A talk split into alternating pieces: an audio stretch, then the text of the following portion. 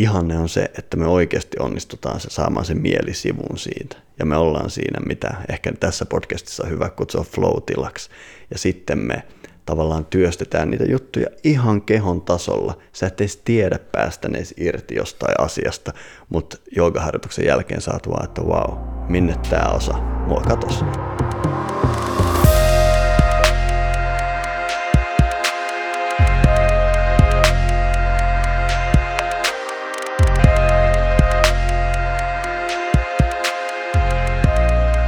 Tervetuloa Flow Akatemian podcastiin, joka keskittyy suomalaisten urheilun, taiteen, tieteen ja työn huipputekijöiden näkemyksiin, ajatuksiin, kokemuksiin ja oppeihin flow-tilasta. Ja tänään meillä teemana, ainakin pääteemoina, en tiedä mihinkä keskustelu meitä vie, on viisausperinteet ja myötävirtaisuus. Ja vieraanahan meillä on Maailmanpuu-podcastin isännät, eli uskontotieteilijä, toimittaja, tietokirjailija Matti Rautaniemi ja joogaopettaja ja Sakta joogakoulun perustaja Miska Käppi. Tervetuloa. Kiitos paljon. Kiitos. No, meillä on nyt tämmöinen kerrankin harvinainen tilanne, että meillä on kaksi vierasta, jotka vielä tuntee toisensa, niin olisitteko esitelleet toisen?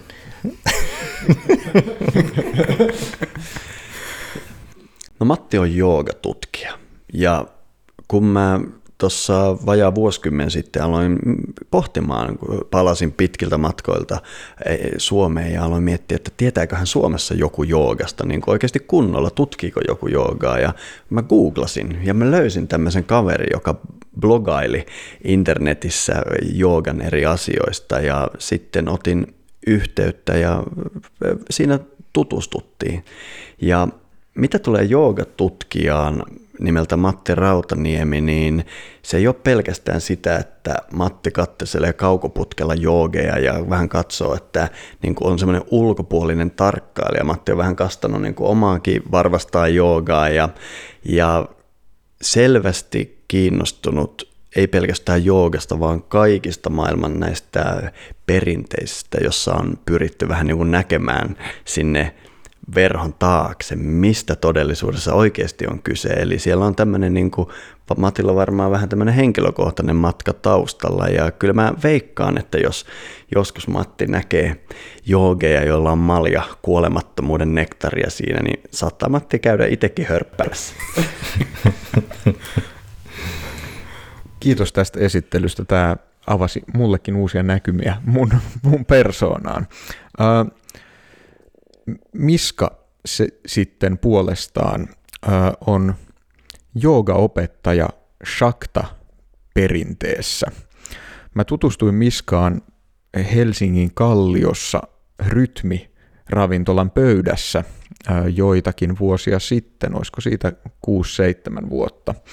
Ja mun edessäni istui silloin tällainen kaikkein pohjoisimmasta Pohjolasta kotoisin oleva maailmanmatkaaja, joka on kiertänyt vaikka ja missä, työskennellyt matkaoppaana pyramideilla ja kartoittanut trooppisen saaren luontoa, tai mitä sä ikinä siellä teitkään surffaamisen lisäksi. Ja sen lisäksi hän on sitten uppoutunut syvälle intialaiseen tantriseen perinteeseen. Ja Miska määrittää joogaopettajana semmoinen hyvin jopa pakkomielteinen tiedonjano ja ehkä tällainen niin kuin viisauden etsiminen. Ja kaiken lisäksi tätä tiedonjanoa näyttää myös täydentävän kyky omaksua tosi laajoja asiakokonaisuuksia hyvin nopeasti, mikä on aina hämmästyttänyt mua, kun mä oon itse enemmän sellainen jumita jotain yhtä asiaa vuosikausia ja sitten tulee sellainen olo, että nyt mä tajuan sen. Miska on sellainen, että sille mainitsee jonkun ajattelijan, niin sanoo, joo, mä oon lukenut kaikki hänen teoksensa ja mun mielipide on tää.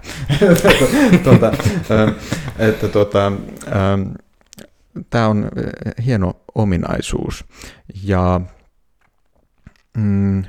kaiken tämän lisäksi Miska myös ehkä poikkeaa muista joogaopettajista siltä osin, että hänelle kuten myös minulle, jooga on enemmän tällainen yleiskäsite kuin vain joku tietty harjoitus. Se on enemmänkin ehkä jonkunlainen asennoituminen koko olemassaoloon, voisi sanoa. Mielenkiintoista. Kiitos tästä esittelystä. Kuten sanoit, niin itsekin sinä oppin paljon.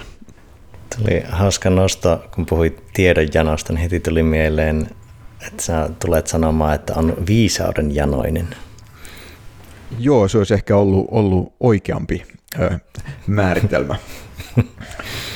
Niin riippuu siitä, että mikä tässä nähdään tiedoksi, että onko tieto vain niin kuin tämmöisiä väitteitä tai käsitteitä vai onko muitakin tapoja tietää.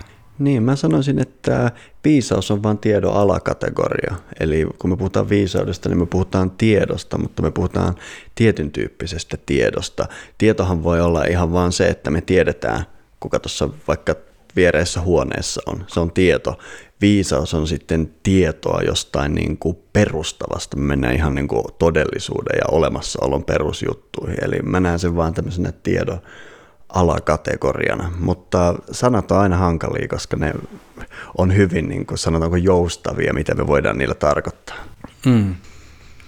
Joo, mä mietin, että mun mielestä viisauteen liittyy joku sellainen kyky syntetisoida erilaisia tiedon muotoja ja myös ehkä soveltaa niitä käytäntöön. Et jos me mietitään, että me tiedetään, että tuolla viereisessä huoneessa on joku, niin viisautta on ehkä se, että me ehkä osataan päätellä, että kuka se mahdollisesti on ja että kannattaako sinne myös mennä sinne viereiseen huoneeseen. Joo, kieltämättä. Ja mä myös lämpenen tosi paljon siihen Sokrateen määritelmään, jonka mä nyt raiskaan, koska mä en muista sitä ihan sanatarkasti, mutta sellaista tietoa, mikä koskee tietoa siitä, mitä sä et tiedä, voidaan kutsua viisaudeksi. Eli tämä on myös ihan mukava lähestymistapa. Mm. Eli niin kuin siinä täytyy olla myös niin kuin ymmärrys ja niin kuin siitä niin kuin tiedon merkityksestä, eli mitä tämä tieto merkitsee. Kyllä. No millä tavalla teille, koska selkeästikin viisaus on teille jonkinnäköinen juttu, olisiko näin? Tässä on aika mielekästä, että milloin siitä tuli juttu ja mitä se niinku nykyään merkitsee? Vai ootteko ihan niinku babystä asti, että silloin on ollut jo Dao de Ching tai joku Bhagavad Gita käsissä? Kyllä se mulle kieltämättä vähän niin kuin just noin meni, että mä muistan, että kun mä aloin olla 2-3V, tai en oikeastaan muista, vaan äitini on kertonut, että hän alkoi hiukan huolestumaan niistä kysymyksistä, että piti oikeasti kaivaa filosofian kirjoja esiin, että mistä noi tulee, että en tiedä, jälkikäteen hän sanoi, että hän jo vähän niin kuin pohti, että pitääkö tässä viedä jollekin lapsipsykologille tai muuta, että noin pikku lapsi mua kiinnosti hirveästi tämmöiset olemassaolon perusjutut, varsinkin kuolema tietysti, koska lapsen mieli on semmoinen, että vitsi, miten se joku voi vaan kadota olemassaolosta ja niin edelleen. Eli mulla tämä on niinku synnynäinen juttu tai jotain tämmöistä. Mutta toi ylipäätään tuohon mun temperamenttiin kuuluu se, että on hirveän hankala elää tätä elämää silleen, jos on vaan, tiedättekö, heitetty tämmöiseen teatteriin tai sirkukseen ja kukaan jokin kerro, että miksi täällä me rimpuillaan ja tehdään juttuja, että mulla on aina ollut semmoinen, että toi ei niinku, mä en hyväksy toi ei mene läpi, että tää on vaan tälle, että me satutaan olemaan tämmöisellä matkalla ja mä aina halusin tietää miksi ja mitä ja se sitten tietenkin veti tietysti länsimaalaiseen filosofiaan ja tieteeseen ja kun sitä oli lypsetty riittävästi, niin tajus, että maailman joka mantereella on pohdittu tätä ihan samaa juttua ja sitä on sitten ollut miellyttävä tutkia. Mutta sitten kun me puhutaan näistä viisausperinteistä Matin kanssa aina, niin mä luulen, että yksi pääsyy, miksi me ollaan valittu toi termi, on se, että mehän katsotaan hirveästi niin kuin näihin viisausperinteisiin, jotka usein esitellään meille uskontoina. Ja koska kaikki tietää, että uskonnot on täynnä, ei niin viisasta kamaa. Me tiedetään kaikki niin kuin inkvisitiot ja noita roviot ja me kaikki uskonsodat ja niin kuin, siis on ihan päivänselvää, että maailmassa näissä ympäristöissä, mitä me liitetään viisausperinteisiin, niin on paljon asioita, jotka ei ole viisaita. Mutta silleen, niin kuin, jos me vaikka pidettäisiin musiikkipodcastia, niin mä en usko, että meidän tarvitsisi perustella hirveästi, miksei me keskitytä kaikkeen paskaa musaa, mitä on tehty.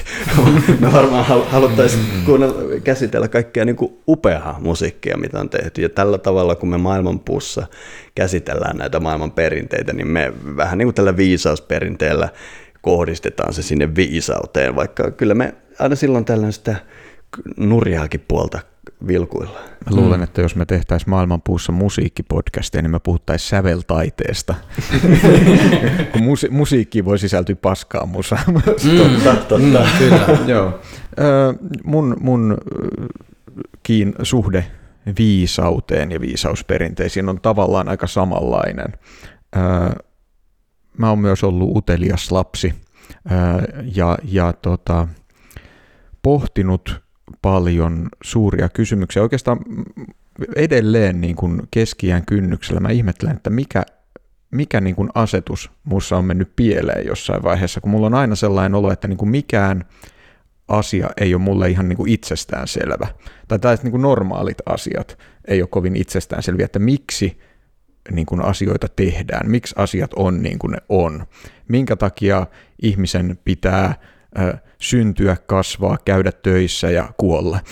Niin kuin tämän tyyppiset kysymykset on vaivannut mua aina.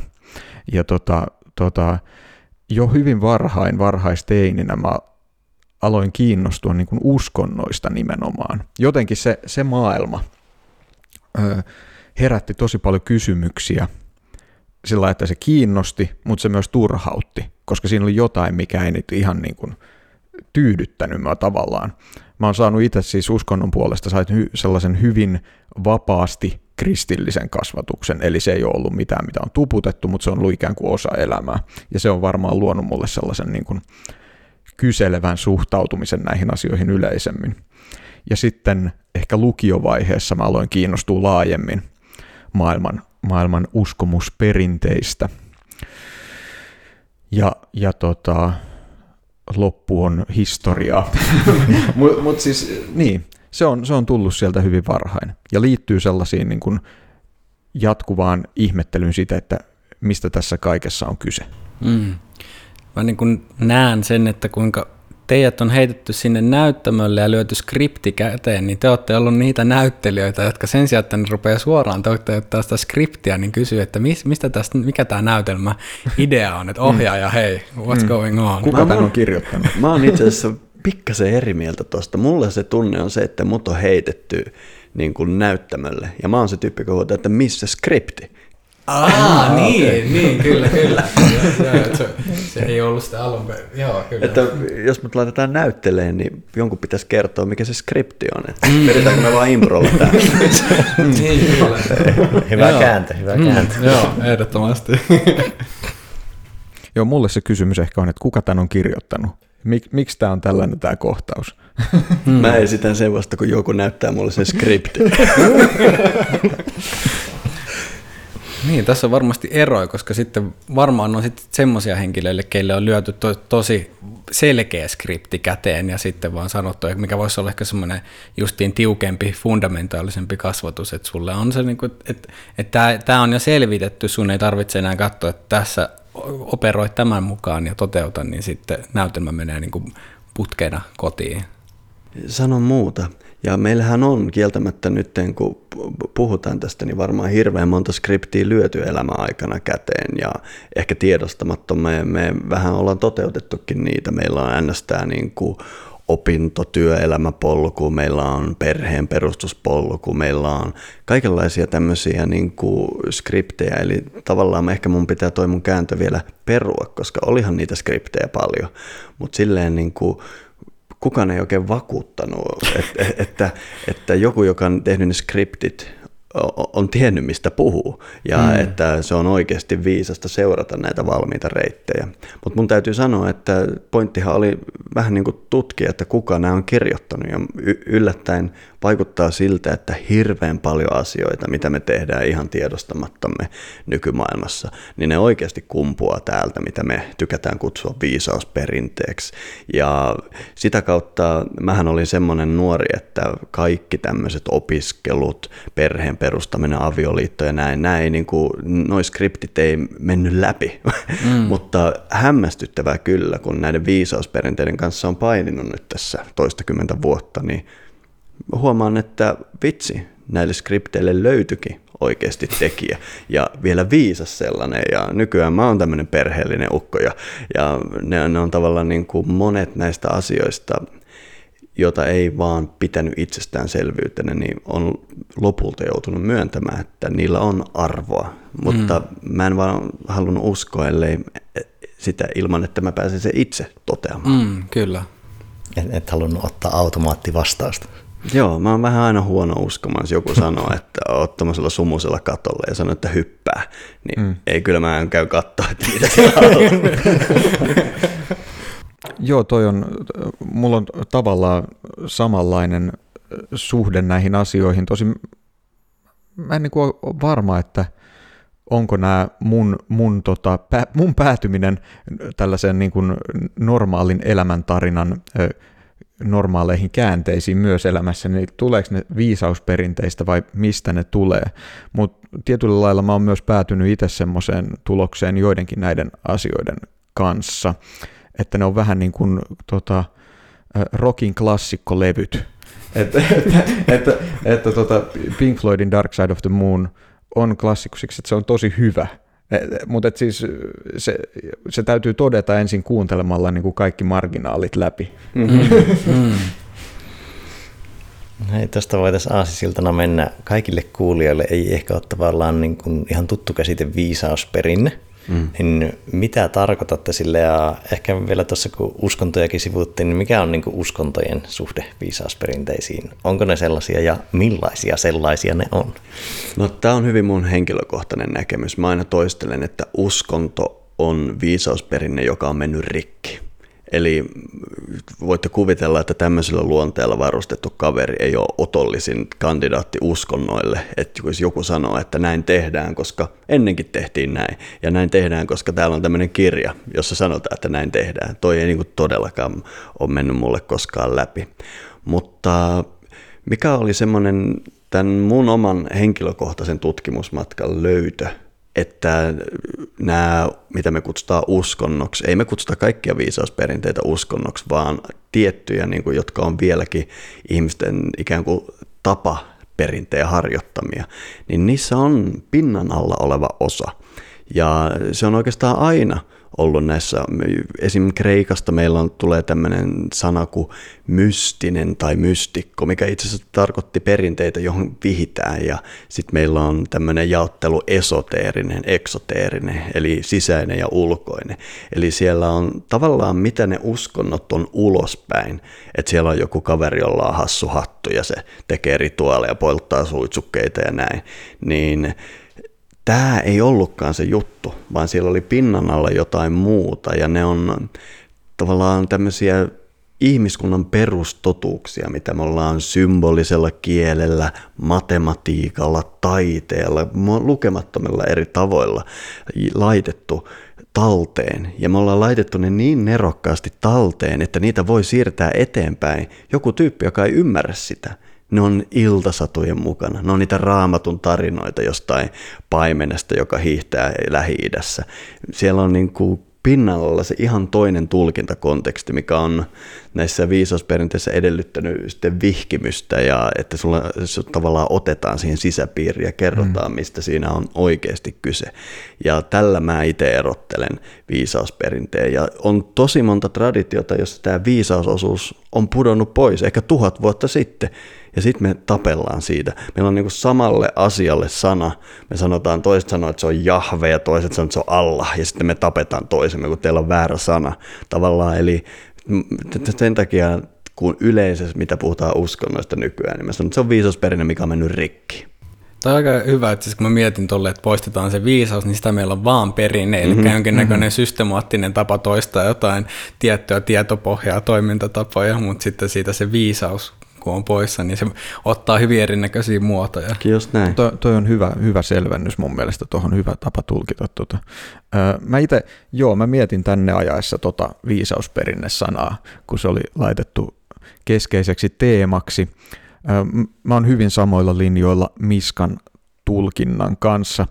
Tosin mä itse oon ehkä omassa työssäni, omassa kirjoittamisessani ja luennoinnissani yrittänyt vähän sillä puhdistaa tämän uskontosanan mainetta, koska tavallaan kun mistä me puhutaan, kun me puhutaan viisausperinteistä tai tällaista, niin me oikeastaan puhutaan uskonnoista laajassa mielessä, mutta ikävä kyllä tämä sana on hyvin latautunut ja ihmisillä tulee siitä huonoja mieleyhtymiä ja toi viisausperinne on, jos vähän kärjistetään, niin se on sellainen korrekti tapa kiertää nämä mieleyhtymät. Kieltämättä.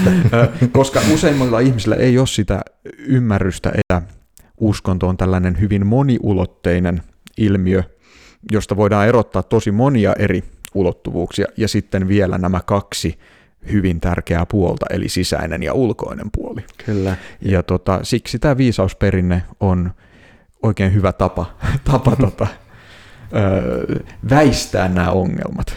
Joo, mä kunnioitan sua siinä, että sä yrität puhdistaa tätä sun sanaa, tai sanaa uskonto, mutta mä oon vähän niin kuin menettänyt toivon, ja se johtuu siitä, että suomen kielessä uskonnolle on valittu tämmöinen hyvin ainutlaatuinen, onko ihan maailmanlaajuisesti ainutlaatuinen sana. Saksalaiset on tehnyt vähän samantyyppisen. Ai niinpä onkin, mutta me siis johdetaan se verbistä uskoa, ja niin kuin tässä mun äskeisessä puheenvuorossa sanoin, mä just nimenomaan en halua uskoa, vaan tietää, ja sen takia ottaa tämä tieto- tai viisausperspektiivi johonkin, mitä me kutsutaan uskonnoksi. Se vähän kuulostaa mulle hassulta, mutta Matti on tietysti aivan oikeassa, että me voidaan ihan yhtä hyvin puhua sisäisestä ja ulkoisesta uskonnosta tai tiedon ja tietouskonnosta ja tapauskonnosta, ja me ollaan kiinnostuneita siitä sisäisestä aspektista.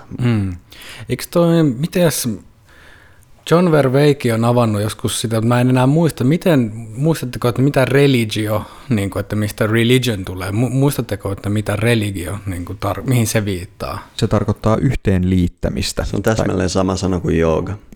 Joo. Eli se tulee religare, liittää yhteen tai sitoa yhteen. Se on siinä on pikkasen aika, tai ei mikään pikkasen, niin kuin se, että minkälaista niin kuin kuvaa se antaa siitä, että mikä on vaikka niin kuin uskonnon tarkoitus tai näin, niin se on, että jos siinä on tämä yhteenliittäminen versus se, että sä uskot johonkin, eli niin kuin sulla luot jonkun mielikuvan ilman, että sä ikään kuin koestat sitä. Joo, toi religare-sana, sitä on tosi vaikea menettää toivoaan, koska siinä se merkitys on säilynyt. Mutta Suomessahan tämä uskontosana, mä luulen, että sen juuret on siinä, että kun tänne on tullut näitä NS-leviäviä uskontoja, niin meillä ei ole ollut omalle perinteellemme nimeä. Yhä tänä päivänä jotkut käyttää Suomen usko, mutta mä en todellakaan halua itse adoptoida sitä, mutta meillä on ihan oma tämmöinen kotoperäinen mytologinen järjestelmä, jolle ei varmaan ollut mitään nimeä. Tiedätkö, jos kaikki harjoittaa sitä, niin miksi me annettaisiin sille joku nimi? Se on vaan se, mitä me tehdään. Ja sitten kun tulee miekan kanssa joku jonkun toisen järjestelmän kanssa ja sanoo, että usko tai kuole, niin me aletaan kutsua sitä uskonnoksi, että tähän pitää uskoa. Eli mä luulen, että se on tämmöinen historiallinen jäänne meillä. Niin, kyllä, totta. Tokihan tämä pätee kaikkiin maailman tällaisiin niin kuin tietyssä kulttuuripiirissä syntyneisiin perinteisiin. Ei ne ole jonain päivänä keksinyt, että meillä on nyt tämän niminen juttu. Tai siis niin kuin muinoin. Vasta sitten, kun on kohdattu muita maailmankuvia, muita perinteitä, on pitänyt määritellä, että me ollaan tämä porukka. Joo, mutta mehän ollaan suomalaisina tämmöinen ainutlaatuinen sakki Euroopassa. Että me ollaan oikeasti geneettisestikin semmoinen ihan sisäsiittoinen, erillinen, ihan eri tarina tässä.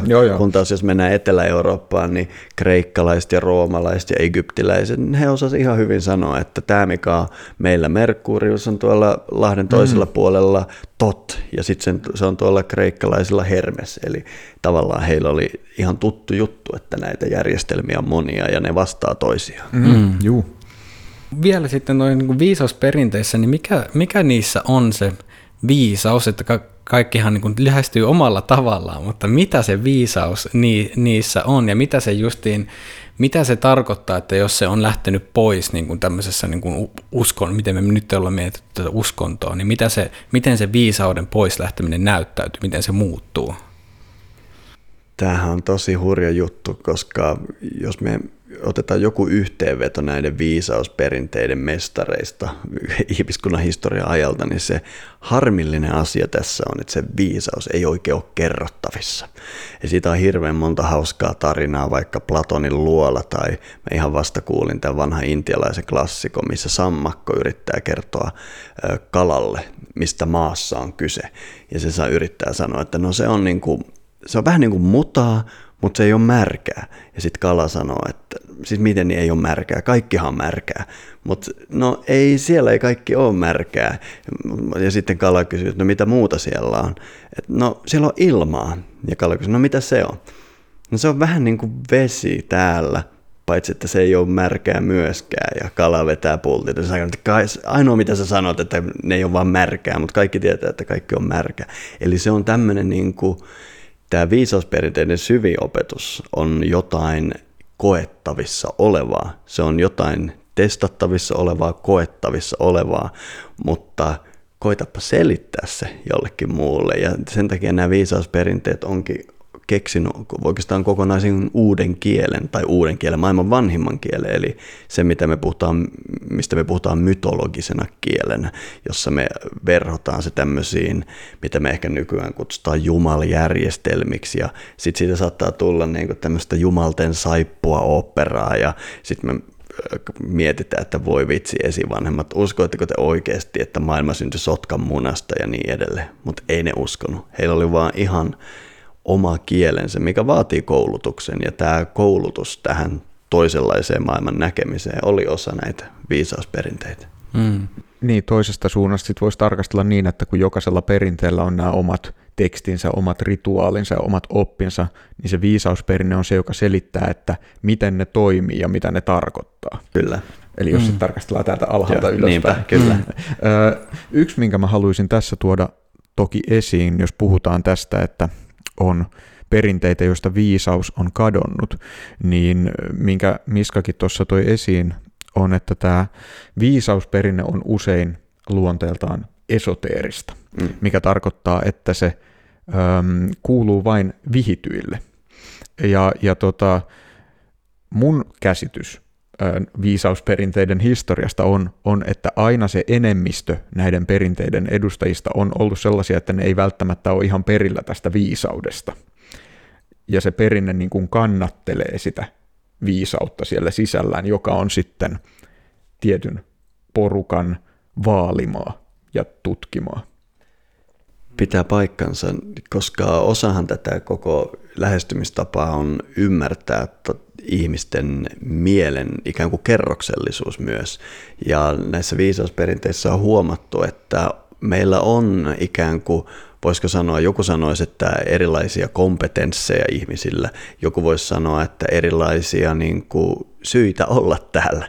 Eli tavallaan se, miten tämä verhotaan tähän mytologiaan, mitä me sitten voidaan kutsua uskonnoksi, jossa me käydään jossain rakennuksessa, joka on koristeltu tämän mytologian teemoilla, ja sitten siellä on joku pappi, joka puhuu näin, niin se tavallaan tyydyttää hämmentävässä määrin sitä meidän pinnan alla olevia mielenkerroksia, jotka ei ole tämän meidän ajattelevan mielen tavoitettavissa. Ja tässähän on kyse niin kuin siitä myös, me tavallaan ollaan modernissa maailmassa jossain määrin heitetty nämä mytologiat roskiin, ja nykyään myytti tarkoittaa epätotta tarinaa, ja me bustataan myyttejä ynnä muuta. Ja samalla kun me ollaan hankkiuduttu eroon mytologioista, niin sitten me tehdään jotain Marvel-leffoja, jotka on täysiä kopioita näistä vanhoista myyteistä. Me ei tavallaan ikinä päästä niistä eroon, koska ja Hollywood tietää tasan tarkkaan, että on tyyliin 3 eri tapaa kertoa tarina, vaellaan vaan juttuja. Ja ne 3 eri tapaa kertoa tarina on täsmälleen se, mitä nämä viisausperinteet on käyttänyt aina.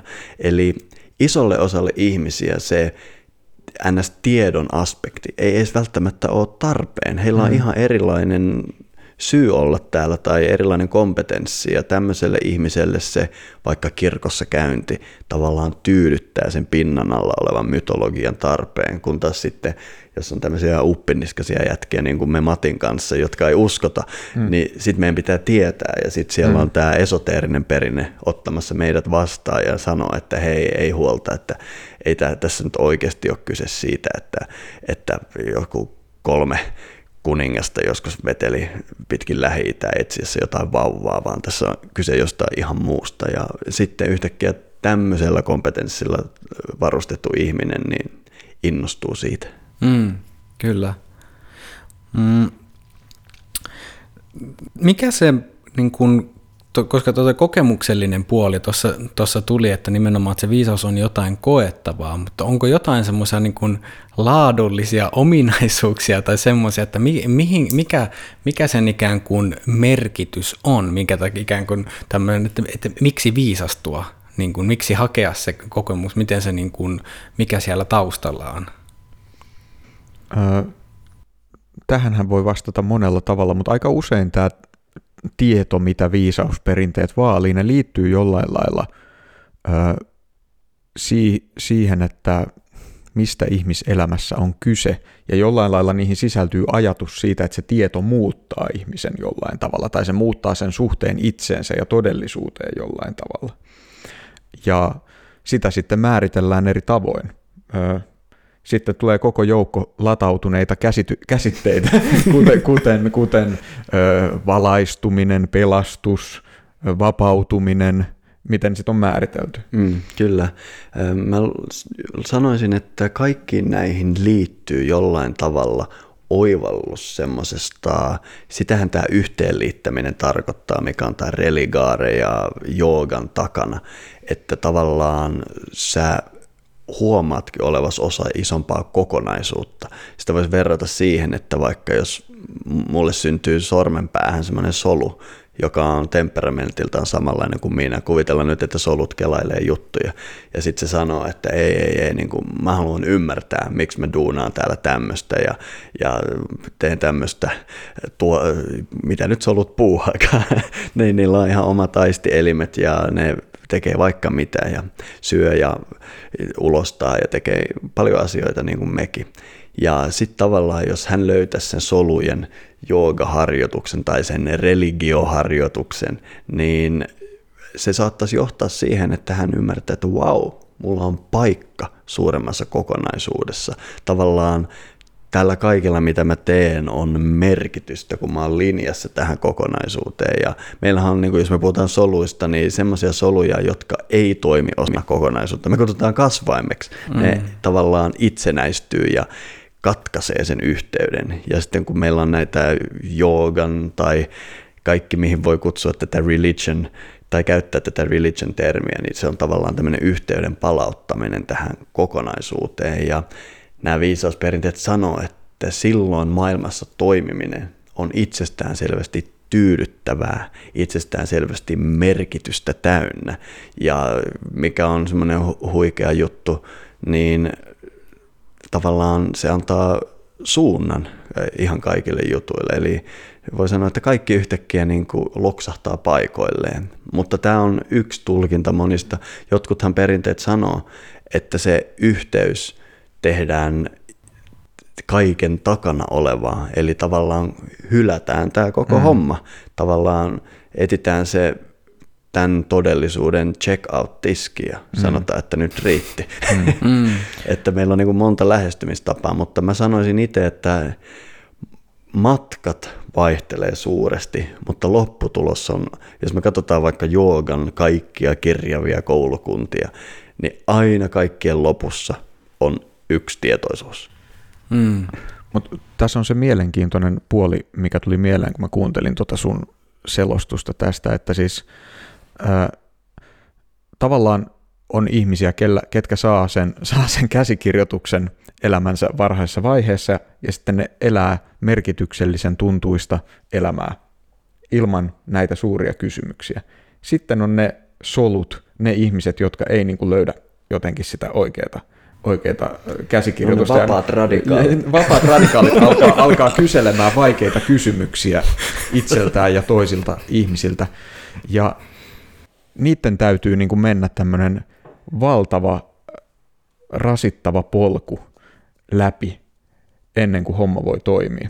Ja tämä on tosi mielenkiintoinen puoli mun mielestä, mikä tähän liittyy. Kyllä, ja vaikuttaisi, että ennen muinoin tätä pidettiin itsestään selvänä ja tavallaan varmuuden vuoksi kaikki nuoret laitettiin tämmöisten siirtymäriittien, aikuistumisriittien läpi ja monta kertaa tietynlaisen koulutuksen läpi, vaikkapa sut laitetaan temppeliin pariksi vuodeksi tuossa herkässä 12 vuoden iässä tai jotain, tavallaan varmuuden vuoksi, että ei synny näitä vapaita radikaaleja, jotka sitten on eksyksissä ja saattaa niin kuin menettää elämästään 30 vuotta siihen etsimiseen, tai 100. Ei se ole mitään, mikä itsestäänselvyys, että löytää tyydyttäviä vastauksia. Niin tavallaan näihin kulttuureihin oli sisään rakennettuna tämmöinen, että kaikki pääsee maistamaan tästä esoteerisesta puolesta jotain ihan varmuuden vuoksi. Ja ainakin mun kokemus Suomeen syntymisestä 1900-luvulla oli se, että mä kärsin suuresti siitä, että ei ollut tämmöistä isompaa traditiota, johon heittäytyä. Ainoa oikeastaan oli tämä tapakristillisyys, josta se esoteerinen puoli uupui mun mielestä täysin. Tapakristillisyys ja amerikkalainen populaarikulttuuri. Just näin.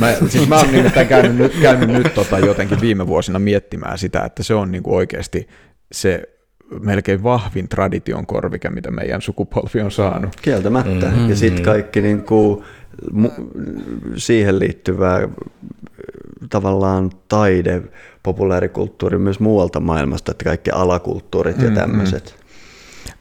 Tähän liittyen, siis tuodakseni tätä jollain lailla just tällaisen arkikokemuksen tasolle, mä lueskelin tällaisen hyvin mielenkiintoisen kirjan vastikään, Colin Wilsonin Sivullinen ihminen. Onko se teille tuttu? Ei ole tuttu. Se on 50-luvulla kirjoitettu. Tämä Wilson kirjoitti sen, se oli vaan ehkä 25 tai jotain. Hyvin nuori jätkä. Ja se käsittelee siis kirjallisuushistorian kautta tällaisia niin kuin, meidän kaltaisia hahmoja, jotka ei niin kuin jotenkin sopeudu siihen käsikirjoitukseen automaattisesti.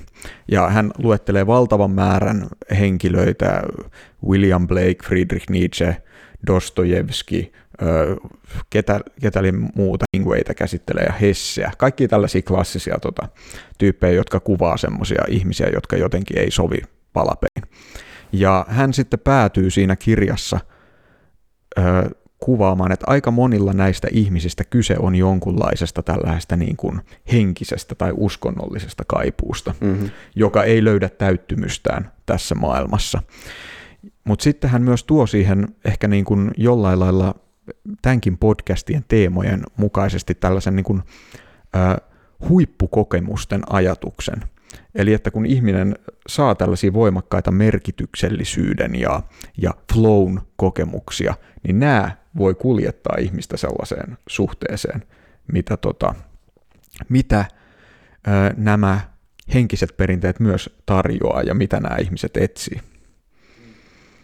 Käy hyvin järkeen. Se on hauska miettiä esimerkiksi, mä totta puhun tein tämän oivalluksen vasta ajellessa tänne studioon tänään, tämä on hyvin tuoretta kamaa, koska mä hyvin harvoin käytän flow-sanaa, mutta kun tämän nimisen podcasti oli menossa, niin mietin, että mitähän se flow on, ja sitten mä siinä niin kuin matkalla tajusin, että itse asiassa että tämä miksi mä oon tekemissä joogan kanssa, niin mä oon oikeastaan vähän niin kuin etsinyt semmoista tiedettä tästä, ja hauska, että Matti sitoi nämä henkiset tarpeet ja flow-tarpeet yhteen, koska mä yritin ratkaista. Mun ensimmäinen ratkaisu oli extreme lajit. Mä lumilautailin henkeä ja vereen ja se, niin kuin se katharttinen kokemus, kun sä lähdet niin kuin 60 hyppyrin nokalta ja lähdet tekemään jotain volttia taivaalle, niin se tavallaan oli se ensimmäinen niin kuin tapa, millä mä yritin niin kuin ravita sitä, mikään suurempi traditio ei sitten mulle nuorena, sitä ei ollut. Ja tämä on semmoinen flowssa, kun sä oot tosi syvällä jossain tekemisessä kokemuksessa ja sinun tavallaan minuus liukenee siihen tekemiseen ja sinne ei ole sitä järkeä päättelyä liikaa tiellä, niin siihen tulee semmoista ykseyden kokemuksellisuutta, oli se sitten aallon tai kallion tai jonkun työkalun tai muun kanssa. Ja silloin sä oot myös tosi syvästi lähellä niin kuin semmoista omaa juurta tai mitä sinä olet. Ja se tavallaan niin kuin voisi ajatella nyt tämmöisenä religare-juttuna, että se tuo sinua yhteen itsesi kanssa, jos sä olet etääntynyt itsestäsi. Kyllä, jos näin se on voi ilmaista. Niin kuin, se ilma-aikana sä voit tehdä semmoinen 3 tai 2 sekunnin jooga. Ja siis tästähän on itse asiassa noita PTSD-veteraaneja Jenkeissä, niin heille järjestetään surfiterapiaa. Mm-hmm. Ja tämän niin kuin flown kokemisen kautta ja sen meren kanssa ykseyden kokemisen kautta he pystyvät niin kuin yllättävän kovia tuloksia on saatu siitä, että miten nopeasti pystytään palautumaan niin kuin vakavistakin masennuksista. Ja ainakin niin kuin lieventämään niitä, ei välttämättä nyt pääsemään täysin irti, koska nehän on monivuotisia prosesseja, mutta kuitenkin todella tehokkaasti yhdistettynä niin kuin perinteisiin terapiamenetelmiin. Mutta just se kokemuksellinen osa tuo sinut tavallaan niin lähelle itseäsi, että se on tavallaan semmoinen eheyttävä, yhdentävä kokemus. Käy hyvin järkeä. Että sä tuut tavallaan parempana ihmisenä takaisin sieltä huippukokemuksesta. Toi on hauska, että kun mä niin kun jäin miettimään sitä, että kun tuota jakoa eso- ja eksoteeriseen, niin sitten mä aluksi niin kun mielsin sen niin kun sisäinen ja ulkoinen, että ei sisäpiiri ja ulkopiiri, vaan niin kun sisäinen maailma ja ulkoinen maailma jakoon. Niin. Se liittyy myös siihen. Joo, mun mielestä sä ymmärrät se ihan oikein. Ja sitä ei tarvitse ymmärtää silleen sisäpiirinä, mutta niin kuin Matti sanoi, ne liittyy vahvasti, koska tavallaan se ulkoinen puoli on tavallaan semmoinen uskontotieteilijä, kun Houston Smith sanoi, että uskonnot on niin kuin pähkinöitä. Niillä on suojaava kuori ja ydin. Kuoret vaihtelee, ydin on aina sama. Eli se millainen hassuhatpa papilla on, se on vähän joka mantereella erilainen ja millainen taide, millainen temppeli, kaikki nämä vaihtelee, mutta se mitä nämä eri metodeilla lähestyy, niin se on oikeastaan aina sama ja tieto siitä on sitä esoteriaa. Niin siis se toimii mun mielestä niin kuin kaikilla 3 tasolla, että se koskee sekä niin kuin sosiaalisesti sisäpiiriä ja ulkopiiriä, sitten se koskee sillä lailla tiedollisesti sitä, että teksti on tämä, mutta se merkitsee tätä ja sitten vielä ihmisen kokemuksessa. Sitä, että tehdään jotain juttuja, mutta se, mitä sisällä tapahtuu, niin vielä yksi asia erikseen. Joo, ja kun sitä mä justiin mietin, että mikä niin kun tämmöisissä moderneissa uskonnoissa, että kun niissä on justiin se, toi kuori on tosi hyvä, että kaikki se tietyllä tavalla pinta ja rakenne on, mutta sitten se elementti, mikä on se itse tutkiskelu, se sisäisen maailman tutkiskelu, niin kun se on uupunut, mikä on kuitenkin ollut osa niin kuin vaikka kristillistäkin perinnettä, on ollut todellakin kristillistä mietiskelyä ja niin kuin aikaisemmin niin kuin ollut tosi vahva tai niin kuin keskeinen osa tai sitten vaikka niin kuin buddhalaisuudessa, mitä itse on niin kuin tsiigaillut enemmän, niin siellä niin kuin, siis se on ollut aika vähän vaikeampi erottaa, koska se on vaan niin eksplisiittisesti ilmaistu, että tämä on niin kuin kaikki tämä rakenne, niin ilman tätä niin kuin meditatiivista harjoittelua, niin tämä on ihan turha. Mikä ei tarkoita sitä, etteikö buddhalaisuudesta olisi myös paljon niitä muotoja, missä se on, vaan sit sitä hienoja hattuja ja suitsukkeita ja kaikkea sitä, mitä niin kuin, sitä sormea, mikä osoittaa kuuhun, ja sitten sen sijaan, että katsotaan sitä kuuta, sitä kokemusta, että mihin se vie, niin sitten jäädään jumiin siihen sormeen, että hei, tämä on itsekin tämmöinen hattu. Niin, kyllä, tämä hattu on se pointti, mutta se niin kuin pitää katsoa, että mihin se pointtaa. Juuri näin. No tuossa niin virta, tätä niin kuin flowta sivuttiin jo, niin voitaisiin siihen niin kuin vielä niin kuin syventyä lisää, että, niin kuin, että millä tavalla te näette niin kuin yleensäkin virtauksen, niin kuin, että miten se näyttäytyy teillä niin kuin viisausperinteessä, jos niin kuin ihan vaikka kokemuksellisesti niin kuin omassa elämässä, että miten te näette niin kuin viisaudella ja virtauksella yhteyttä? Toi kiteyttää aika paljon ja tämä joogaperinne, missä opiskelen, niin se oikeastaan kutsuu todellisuutta. Silloin sitä voi käyttää vaikka Vishwasara, virtaava universumi. Eli se itse todellisuus nähdään virtana. Ja kun me nähdään näitä intialaisia, kaikki tietää siellä Gangesin rannalla, ne hyppää Gangaa ja tekee juttuja. Heille se on, symboloi se Ganges tätä todellisuuden virtaa. Eli se on aivan koko filosofian se peruspilari. Ja sitten niin kuin, miten tämä harjoitus siihen liittyy, niin se nimenomaan on kokemuksen virta. Meidän kulttuurissa me ollaan otettu ajattelemaan, että todellisuus on ainetta, se on materiaa ja me ollaan materiaalisessa maailmassa, mutta nämä perinteet sanoo, että ei, että se materia, mitä me kutsutaan materiaaksi, on osa meidän havaintoa. Ja se on tosi hauskaa, miten viimeiset 100 vuotta kvanttimekaniikka on sitten antanut vähän samanlaisia vastauksia, että ne asiat on vaan potentiaaleja, se on se aaltofunktio, mikä sitten romahtaa, kun me katsotaan jotain, ja siinä on se materia. Mitä se todellisuus sitä ennen oli? No siitä sitten väännetään ja tulkintoja on paljon, mutta joogan vastaus on, että se on kokemuksen virtaa. Ja meillä on kokemukseen tämä sekä subjektiivinen että objektiivinen perspektiivi, eli tavallaan me voidaan myös ikään kuin kylpeä siinä virrassa, joka on yhä silti kokemuksen virtaa. Eli tämähän on aivan jooga ytimessä. Tämä on hirveän moniulotteinen kysymys, koska tavallaan tuota virtaa ja virtaamista voi lähestyä just sillä, että miten sitä nyt vaikka käytetään joogafilosofiassa symbolina ja mitä se tarkoittaa. Toisaalta sitten niin kuin virtaaminen, sehän on hirveän hyvä metafora kuvaamaan sellaisia kokemuksia, jotka tähän liittyy.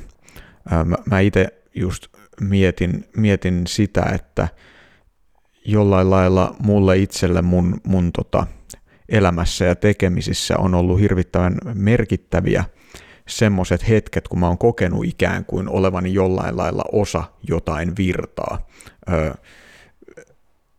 Se on niin kuin,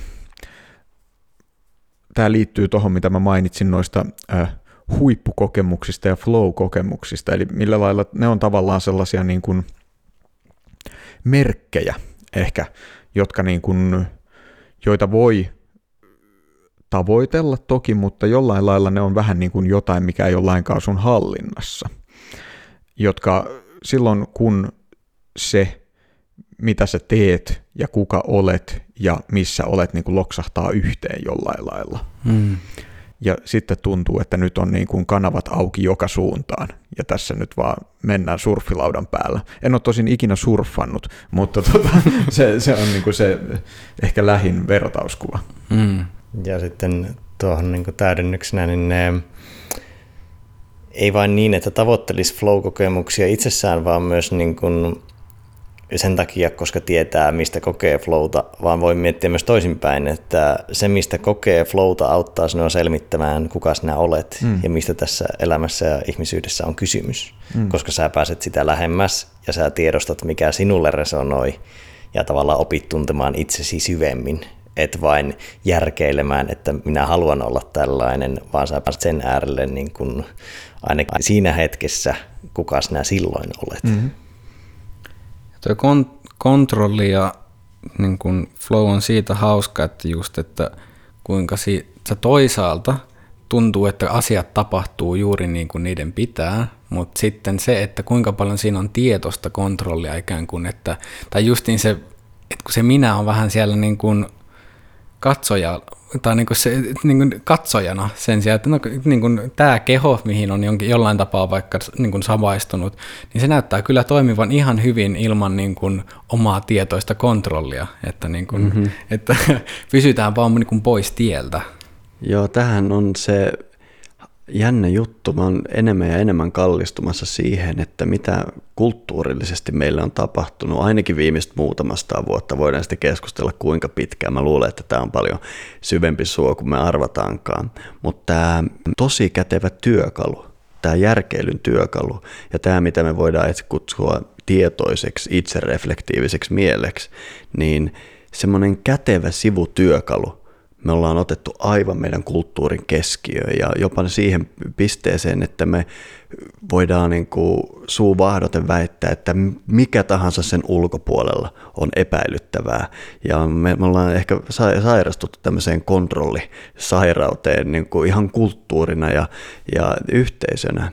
Ja sepä tuossa joogaperinteessä onkin mulle antanut valtavasti, että siellä, koska joogaperinteessä joku sanoi, että sanskritissa on 118 sanaa mielelle, eli kun me sanotaan mieli, niin joogaperinne niin kuin analysoi sen ihan loppuun asti. Tai missä se loppu on, kukaan ei tiedä, mutta siellä on hirveän tarkka näkemys tästä.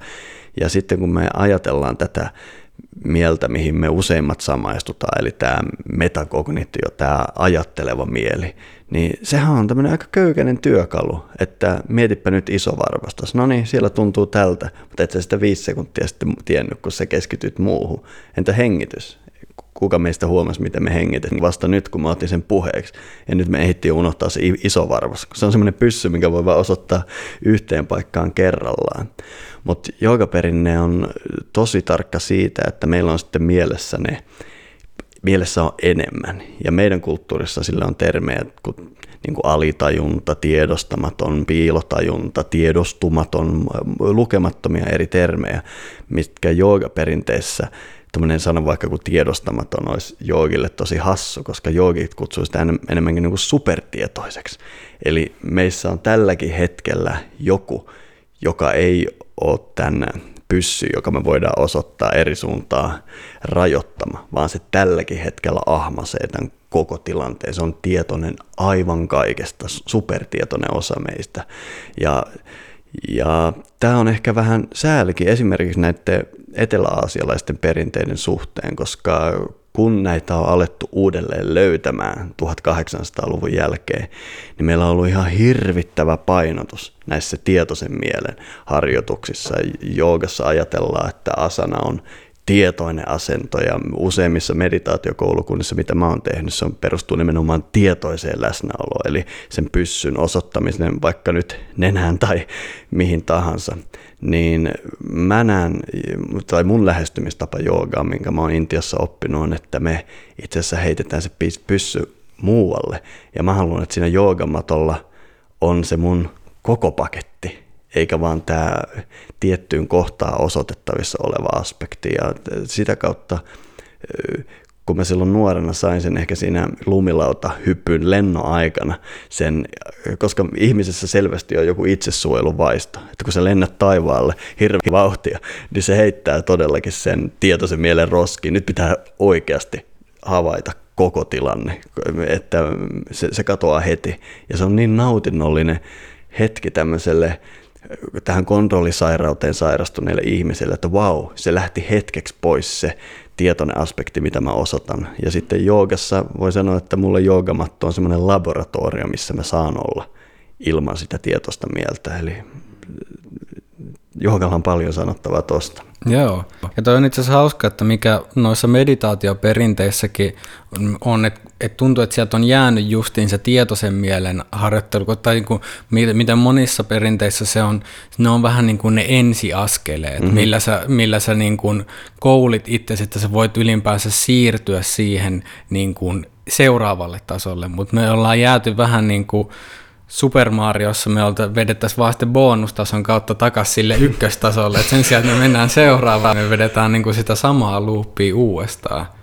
niin se jäädään siihen järkeen. Ja mulle tuosta tuli, kuinka gnostilaisuus teille on tuttu, mutta tämä gnostilainen demiurgi, joka hallitsee tai luulee hallitsevansa kaikkea, olevansa niin kuin kaikista suurin, niin järki on vähän niin kuin tämä demiurgi, joka niin kuin ottaa sen suurimman kruunun ja sanoo, että kaikki on minun hallinnassani ja minun ulkopuolellani ei ole mitään.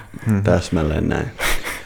Ehkä toi on tosi hyvä vertaus kuvaamaan tätä. Ehkä tuohon liittyen mietin sitä, koska me ollaan nyt Maailmanpuussakin joskus väännetty tästä tietoinen mieli ja tiedostamaton mieli asiasta, ja ei käytetä tätä nyt siihen, mutta mä mietin, että mä tarkastelen ehkä jotenkin sillä lailla, jos mä mietin, miten mä itse näen nämä asiat, niin jotenkin se, jos puhutaan tietoisesta mielestä, just se on tämä mun rajallinen ajatteleva mieli, joka käsittää asiat käsitteillä, niin nämä harjoitukset, mitä mä oon tehnyt, ja vaikka jotkut vastaavat asiat kuin lumilautahyppy, niin tämä mieli ei mene pois päältä, vaan se ikään kuin rentoutuu ja laajenee. Ja ikään kuin silloin mennään sen niin kuin tuolle puolelle. Eli siitä kun, jos sanotaan mulle, että niin kuin tietoinen mieli laitetaan sivuun, niin se kuulostaa siltä, että laitetaan valot pois ja ovi kiinni. Ja silloinhan siitä niin kuin ei jää mitään niin kuin jälkeä yhtään mihinkään. Joo, tai on varsinkin se kumpuaa tästä meidän tavasta sanoa tiedostamaton, koska mutta sitten jos me otetaan tietoinen mieli pois päältä ja jäljellä jää supertietoinen, niin mun mielestä silloin toi väärinkäsitys ei ole enää ihan mahdollinen. Joogaperinteen tapaa hahmottaa mieltä mä ajattelen vähän niin kuin semmoisena kolmikerroksisena talona, että siellä niin kuin yläkerrassa asuu semmoiset jotkut kaikki tietävät, semmoinen suuret näkijät, tietäjät, ne tietää kaikesta kaiken. Sitten keskikerrossa on vähän niin kuin semmoinen opinahjo, kirjasto ja opinahjo. Ja alakerrassa on sitten hirveästi ihmisiä, jotka asuu. Ja ne alakerrassa olevat ihmiset käy siellä keskikerroksessa oppimassa sitä tietoa, mikä tulee sieltä yläkerrasta. Ja sitten tämä tietoinen mieli, mitä me puhuttiin, se on kamera, jolla voi se ei pääse kuin sinne alakertaan. Sä voit siellä alakerrassa osoittaa sen kameran kaikkiin niihin tyyppeihin, varpaaseen tai hengitykseen tai nenänpäähän, ja sä pystyt, ja sit sä voit niinku kontrolloida sitä yhtä kohtaa siellä alakerrassa. Ja sitten on tietysti näitä, varsinkin buddhalaista perinteistä löytyy, että me jätetään vaan se kamera päälle, ja annetaan ne vaan riehua vapaasti, ei niin kuin hirveästi huolita siitä, mitä tapahtuu. Mutta se lähestymistapa, minkä mä oon joogalta oppinut, niin me itse ollaan tosi kiinnostuneita siitä keskikerroksesta.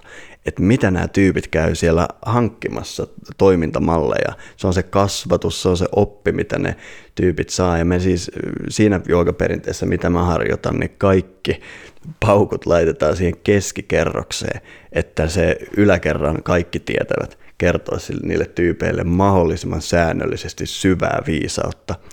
Ja sitten ne alkaa tekemään ihan eri juttuja siellä alakerrassa. Sä voit yhä laittaa sitä kameraa minne päin, tai jos sä tykkää tehdä mindfulness-harjoitusta, niin kato vaan ja älä sekaannu. Ja sä voit tehdä kaikkia näitä juttuja, mutta mulle tämä iso oivallus joogaperinteeltä oli, että siellä keskikerroksessa meillä on vaikka mitä me voidaan saada aikaan. Minkälaista se työskentely on sitten ikään kuin siellä keskikerroksen väen kanssa, että mitä on ne joogan metodit ja se niin kuin filosofia siinä taustalla, että miten sen kanssa työskennellään?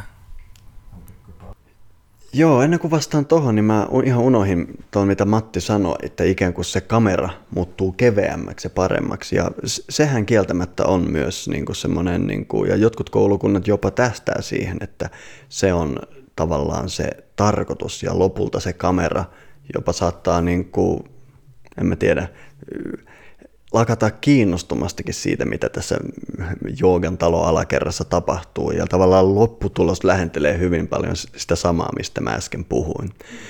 Mutta mitä tulee näihin, että joogan metodeihin, mistä sä kysyit, niin mulla on tapana, tullen siitä koulukunnasta, missä mä oon, ajatella niitä vähän niin kuin tämmöisenä troijalaisina hevosina, koska tämä meidän mieli, se on aina niin kuin semmoinen köykäinen työkalu, joka on siinä vastaanottamassa niitä joogaharjoituksia. Ja joogaharjoituksia mun mielestä kuvaa parhaiten se, että ne on nerokkaita tapoja antaa sille mielelle tikkari. Ja sitten kun se alkaa nuoleskelemaan sitä, niin me mennäänkin ihan vaivihkaa sinne toiseen kerrokseen ja pistetään niin kuin kaikkia uusiksi. Ja tämä on semmoinen, se on just sitä, että me laitetaan se Trojan hevonen siihen alakerran portille ja se kamera alkaa katsomaan sitä ja sitten me tehdäänkin jotain muuta. Ja kehohan on tähän aivan uskomaton työkalu, eli jooga, kaikki tietää jooga-asanoista, mikä historiallisesti ei ole merkittävä osa joogaa, mutta nykymaailmassa se todellakin on merkittävä osa joogaa. Ja siihenkin on, niin kuin mä oon sanonut, jotkut ajattelee, että asana on tämmöinen tietoinen asento, jossa ollaan mahdollisimman tietoisia kaikesta siinä asennossa, mutta mä näen sen tämmöisenä tapana työstää sitä keskikerrosta. Ja tämä on semmoinen joogan nerokas oivallus, että niin monet asiat, mitkä on meidän tiedostamatonta toimintaa, miten me reagoidaan juttuihin, mitä me halutaan elämästä, mitä pelkoja meillä on, mitä ahdistuksia meillä on, vähän niin kuin se koko meidän reppu tämmöisenä yksilönä, niin ne on siellä keskikerroksessa, jotka vähän niin kuin vaikeuttaa sitä yläkerran ja alakerran välistä kommunikaatiota. Ja jos joku on siellä keskikerroksessa, se on aina meidän kehossa. Ja sitä kautta ihan kehon kanssa työskentelemällä sun mieli voi kelailla siinä ostoslistaa tai jotain, totta puhuen siinä joogassa, mitä mä opetan, niin ihanne on se, että me oikeasti onnistutaan saamaan sen mielisivun siitä. Ja me ollaan siinä, mitä ehkä tässä podcastissa on hyvä kutsua flow-tilaksi.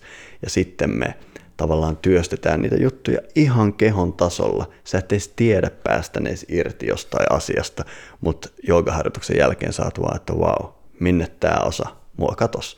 Ja yleensä ne on just niitä ei-toivottuja osia, koska se vähän niin kuin vaikuttaa siltä, että kun kaikki poistetaan, niin jäljelle jää kultaa, ja niinpä se tämmöinen niin kuin ihan vaikka päivittäinen tai sanotaan säännöllinen kehon kanssa työskentely tästä perspektiivistä on mun mielestä ihan hirveän hyvä tapa, mutta niitä joogaharjoituksia riittää. Matillakin on varmaan sanottavaa tästä. Joo, mä itse asiassa mietin, mitä mä tuohon sanoisin, koska mä en ole joogaopettaja niinkään. Mä lähestyn joogaa itse. Toki mulla on omanlaiseni harjoitus, mutta mä lähestyn sitä ennen kaikkea niin kuin tämän historian ja filosofian kautta. Mutta niin mä ehkä itse, ja tässä voi tulla esiin jooga-perinteen moninaisuus. Mä lähtisin siitä, että tietyssä mielessä joogan monet menetelmät, joita siis on paljon enemmän kuin kehollisia harjoituksia, liittyy jotenkin siihen, että me asteittain vähemmän samastutaan meidän kehoon, aisteihin, tunteisiin, ajatuksiin, minäkäsitykseen ja lopulta ehkä tähän yksilölliseen, rajalliseen tietoisuuteen. Eli että se on tällainen niin kuin tietynlainen asteittainen, jälleen käyttäisin termiä perspektiivin laajentaminen. Eli ehkä tämä kuvaa tätä mun kameran lähestymistapaa tähän asiaan. Tämä on tavallaan se check-out-tiski-metodi. Mutta se ei täysin mun ymmärryksen mukaan joogafilosofiasta ei estä elämää tässä maailmassa, vaan se on tietynlaista vähemmän samastumista.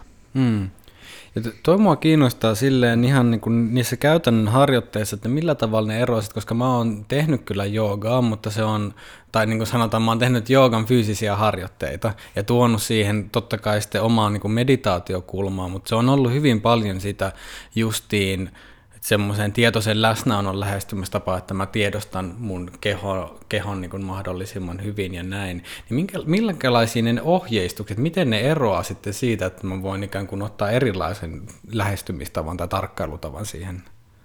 Joo, no mitä tulee vaikka joogan ohjaamiseen, niin siinä joogasysteemissä, missä mä opetan, niin se ehkä se pyhin joogaopettajan tehtävä on olla herättämättä sitä tietoista mieltä sinne. Eli siinä on, me ei ehkä sitä saada ihan tiivistettyä tähän podcastiin, mutta siinä on todella niin kuin metodi sanoa, puhua. Meidän tämä tiedostamaton on sellainen, että se ei esimerkiksi ota lausekokonaisuuksia vastaan, ei oikeastaan lauseitakaan. Eli jooga-ohjaaminen tämmöisillä ohjeistavilla lauseilla on tässä joogasysteemissä, mitä mä opetan, niin kuin melkein rikos, koska sä tiedät, että kun siinä joogasalissa on ne kaikki tyypit, no ei kaikki, mutta ainakin ne, jotka on vähän harjoittanut, ne on siellä mikä maassa. Ja sit sä annat jonkun, että sitten muista tehdä tällä lailla, jotta näin ei käy ja näin menee, niin blup, blup, blup, blup, blup, kaikki tulee takaisin sieltä ja ajatteleva mieli on back.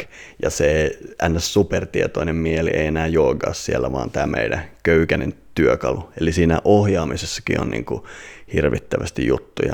No tietysti siinä harjoituksessa se on enemmänkin tämmöinen irtipäästämisen harjoitus. Siinä missä monet tuntee joogan tämmöisenä ehkä jumppavoimistelu venyttelynä, niin se on varsinkin alkuvaiheessa hyvin kaukana siitä. Mä itse vertaan sitä usein autokouluun, että autokoulussa ensin opetellaan pysähtymään ja sitten ajetaan vasta ralliin.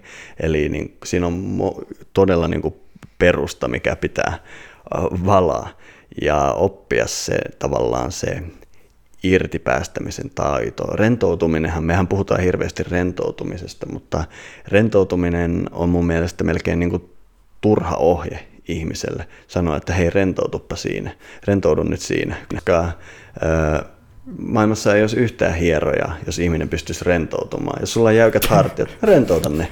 Rentoutuminen ei ole tietoisen mielen vallassa oleva asia.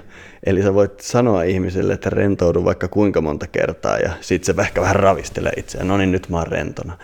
Se ei käy näin, vaan me ikään kuin rentoutuminenhan on tekemisen vastakohta. Ja joogassa, tai tämmöisessä joogassa mun mielestä suuri haaste on se, että nykyihminen on niin hemmetin taitava tekemään asioita. Ja miten ihminen, joka on supertaitava tekemään asioita, tekee tekemisen vastakohdan. Rentoutuminen ei ole tekemistä, vaan irtipäästämistä. Ja ton hiffaaminen, siinä menee jonkun aikaa. Ja sitten siellä tietysti ilmenee lukemattomia niin kuin pelkoja, mitä pelkästään tämmöinen asia kuin rentoutuminen voi tuottaa. Mä esimerkiksi muistan erään naisen, joka sanoo, että hän on just päästämässä irti aina siinä joogatunnilla ja sitten pakko tulla takaisin, koska hänellä on semmoinen tosi voimakas tunne, että mä en ehkä pääse sieltä takaisin, jos mä menen sinne.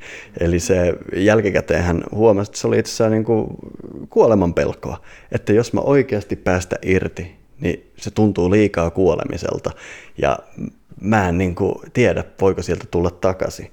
Ja sitten mä aina kannustin, että kyllä sä meet, että älä huoli, että se sun tietoinen mieli päästää vielä irti ja sä pääset sinne. Ja yksi päivä hän tuli sitten joogatunnin jälkeen ja sanoi, että uskomatonta Miska, että mä ihan oikeasti päästi irti.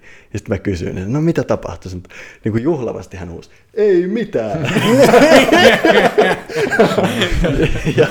ja se oli niin kuin semmoinen iso juttu, mutta mietin mikä viidakko siinä oli mentävä pelkästään sille, että hän pystyi oikeasti päästämään irti ja makaamaan lattialla. Kaikkia tämmöisiä juttuja siinä tulee matkan varrella. Ja toi on kyllä niin kuin, tai siis silleen niin kuin hauska, että miten itselle niin kuin sen on tiennyt, mutta taas se kristallisoituu nimenomaan, että rentoutuminen ei ole tietoisen mielen. Niin kuin tietoinen mieli ei vaan yksinkertaisesti lähtökohtaisesti pysty siihen. Niinpä. Mikä on varmasti jokaiselle, kenellä on ollut nukahtamisvaikeuksia, varmasti tuttu juttu, että sitten kun sä yrität nukahtaa, eli sä yrität päästää irti ja justiin niin kuin että yritys on ennen kaikkea se niin kuin rentouden estäjä, koska sitten sulla on se niin kuin tietoinen, sulla on joku päämäärä. Sulla on joku päämäärä, minkä sä yrität saavuttaa, mutta jos se, mitä sä yrität saavuttaa, on päämääristä luopuminen, niin sitten se on. Meillä oli tuo vapaa-sukeltaja ja avantosukeltaja Johanna Nordblad vieraana, niin hän sanoi siitä, että rentoutta ei voi feikata.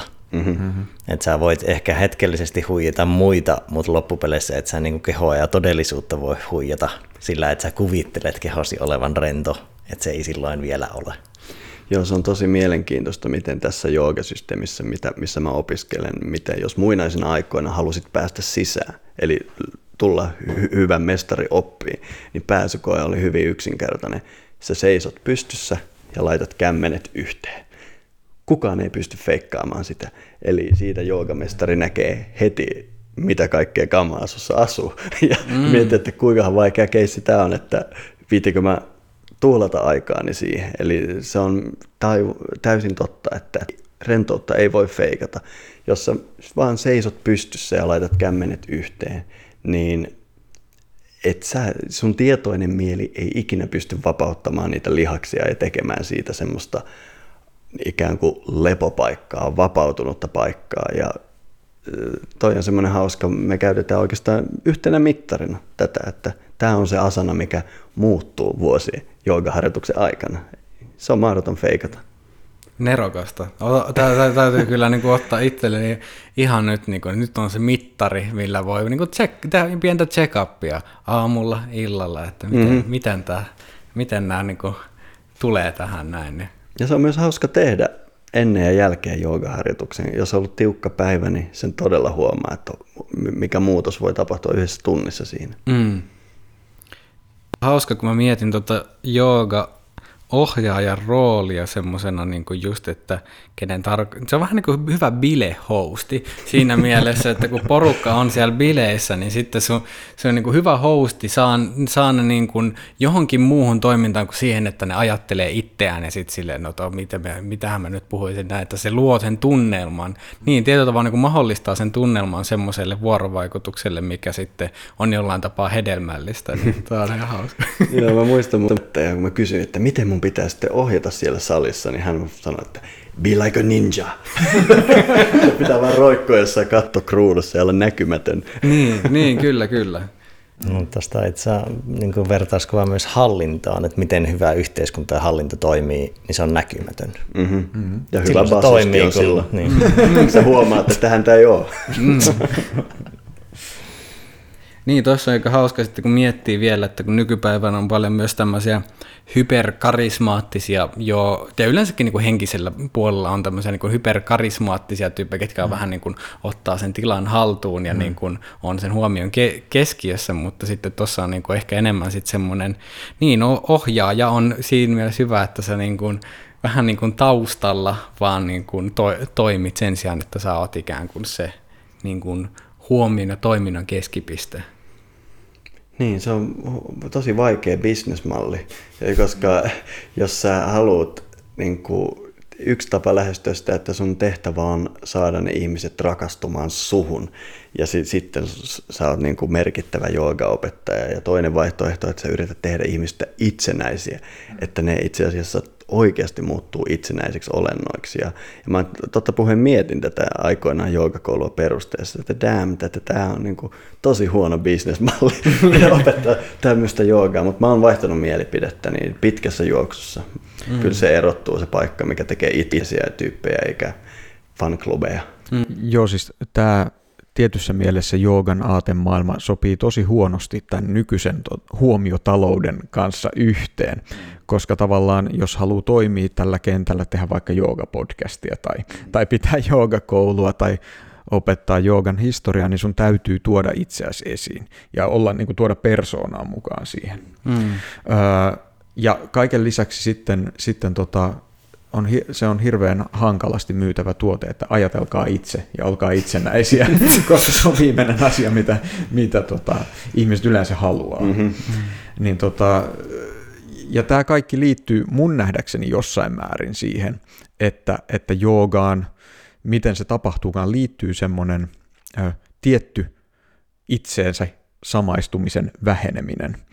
On se sitten, että se identiteetti muuttuu äärettömämmäksi, niin kuin sä ehkä sanoisit, tai että se samastuminen vähenee, niin kuin mä sanoisin. Ja tämä sitten tuottaa hyvin mielenkiintoisia kysymyksiä just näiden tällaisten superstara-joogien suhteen. Mm-hmm. Ja eikö 1900-luku ole oikeastaan, niin kuin, tai sanotaan viimeiset 50 vuotta on niin kuin aika niin kuin hurja paketti joogaopettajia, jotka on päässyt tuohon rooliin ja häikäilemättömästi hyväksikäyttänyt roolia. Me ollaan jopa tehty yksi spesiaalijakso nimeltä Gurujen rikokset, ja me ei saatu edes prosenttia tai promilleja kaikesta, mitä on tapahtunut. Eli nythän on ollut vuodesta toiseen skandaaleja, miten nämä viimeisen 50 vuoden ajan karismaattiset huippujoogaopettajat onkin paljastunut vähän toisenlaiseksi tyypeiksi.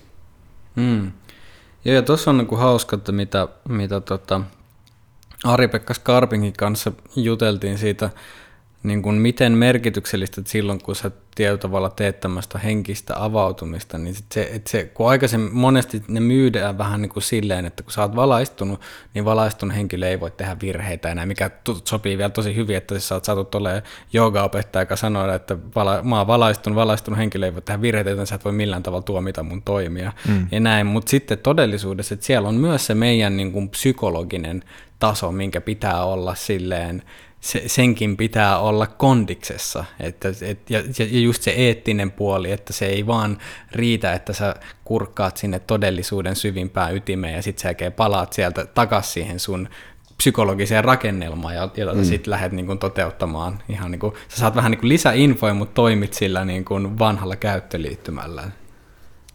Sano muuta. Joo, tästä oli aivan loistava artikkeli Georg Feuersteinilla, edesmenneellä joogatutkijalla nimeltä Shadow of the Enlightened Guru, missä hän esitti, että tämä tällainen jooginen valaistuminen, kuten se yleensä ymmärretään, on täysin persoonan kehityksestä erillinen prosessi, ja että vaikka ihminen olisi saavuttanut tällaisen ykseyskokemuksen tai jonkun muun vastaavan oivalluksen, niin hänellä on kaikki ihan samat neuroosit ja yksilölliset oikut, jotka hänellä oli ennen sitä. Ja se, että tätä ei ymmärrä näiden ihmisten oppilaat, eikä nämä ihmiset itse aiheuttaa valtavia ongelmia. Tuossa on paljon perää siinä määrin mun mielestä, että on tosi vaikea ei-valaistuneen kertoa, miltä valaistuminen näyttää. Että ehkä se, miten se esitetään, että sä loistat pimeässä ja leijot pari metriä maanpinnan yläpuolella, ei ole se, mitä silloin tapahtuu. Mutta toisaalta ehkä tämä on myös koulukuntaero, koska mä tuun tästä perinteestä, jossa tavallaan halutaan optimoida elämä.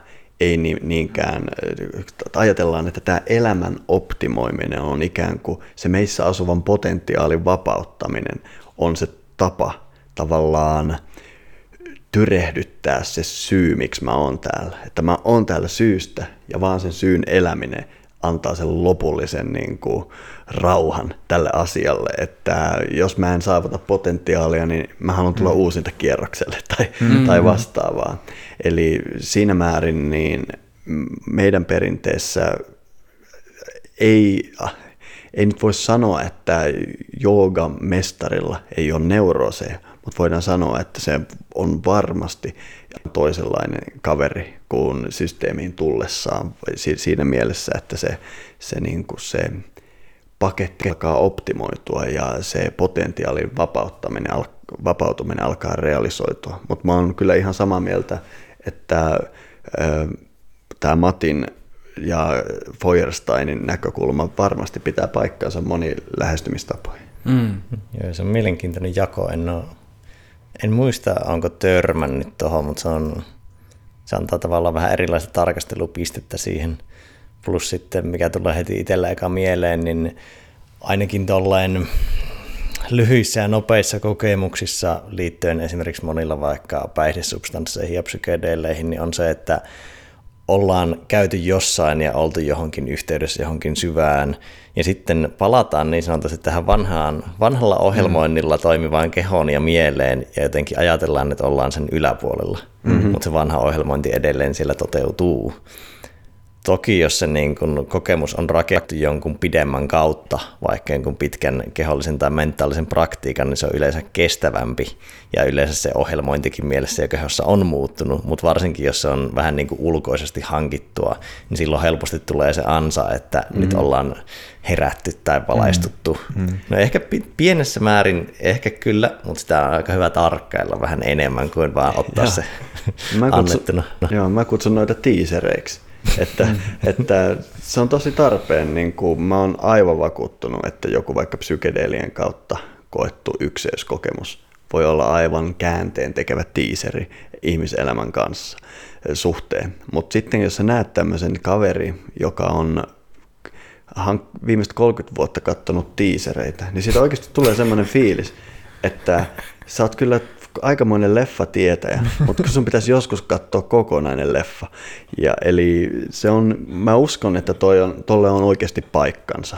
Tiisereille on myös paikkansa. Sillähän sä päätät, mitä elokuvaa sä lähdet katsomaan. Jos sä oot tiiseri ykseydestä, se voi motivoida sua koko sun lopuelämää, mutta ainakaan mun näkökulmasta se ei vielä sillä olla vasta nähty se, saatu se maistiaine, että pääruokaa odottaa. Niin, että sä oot tavallaan kerännyt semmoisia vähän niin kuin viisausperinteiden kuoria, että sulla on kaikista, tai tosi paljon synopsiksia, mutta ei yhtään niin kuin syvää tarinaa ja sitä ydintä, että miten se meni ja mikä se opetus oli. Mm-hmm, kyllä.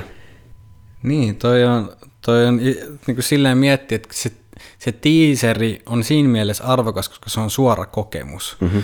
Ja se tekee siitä just sen motivoivan ja se tekee siitä jollain tapaa todellisen, joka niin kuin sit just, että minkä takia se voi olla käänteen tekevää, että alkaa oikeasti muuttaa elämänsä suuntaa tietyllä tavalla niin kuin orientoimaan asioita ihan eri tavalla. Se on aivan eri asia, vaikka kokee ykseyttä sen sijaan, että joku antaa sulle tämmöisen feature-listin, että no niin, ykseyteen kuuluu seuraavia ominaisuuksia.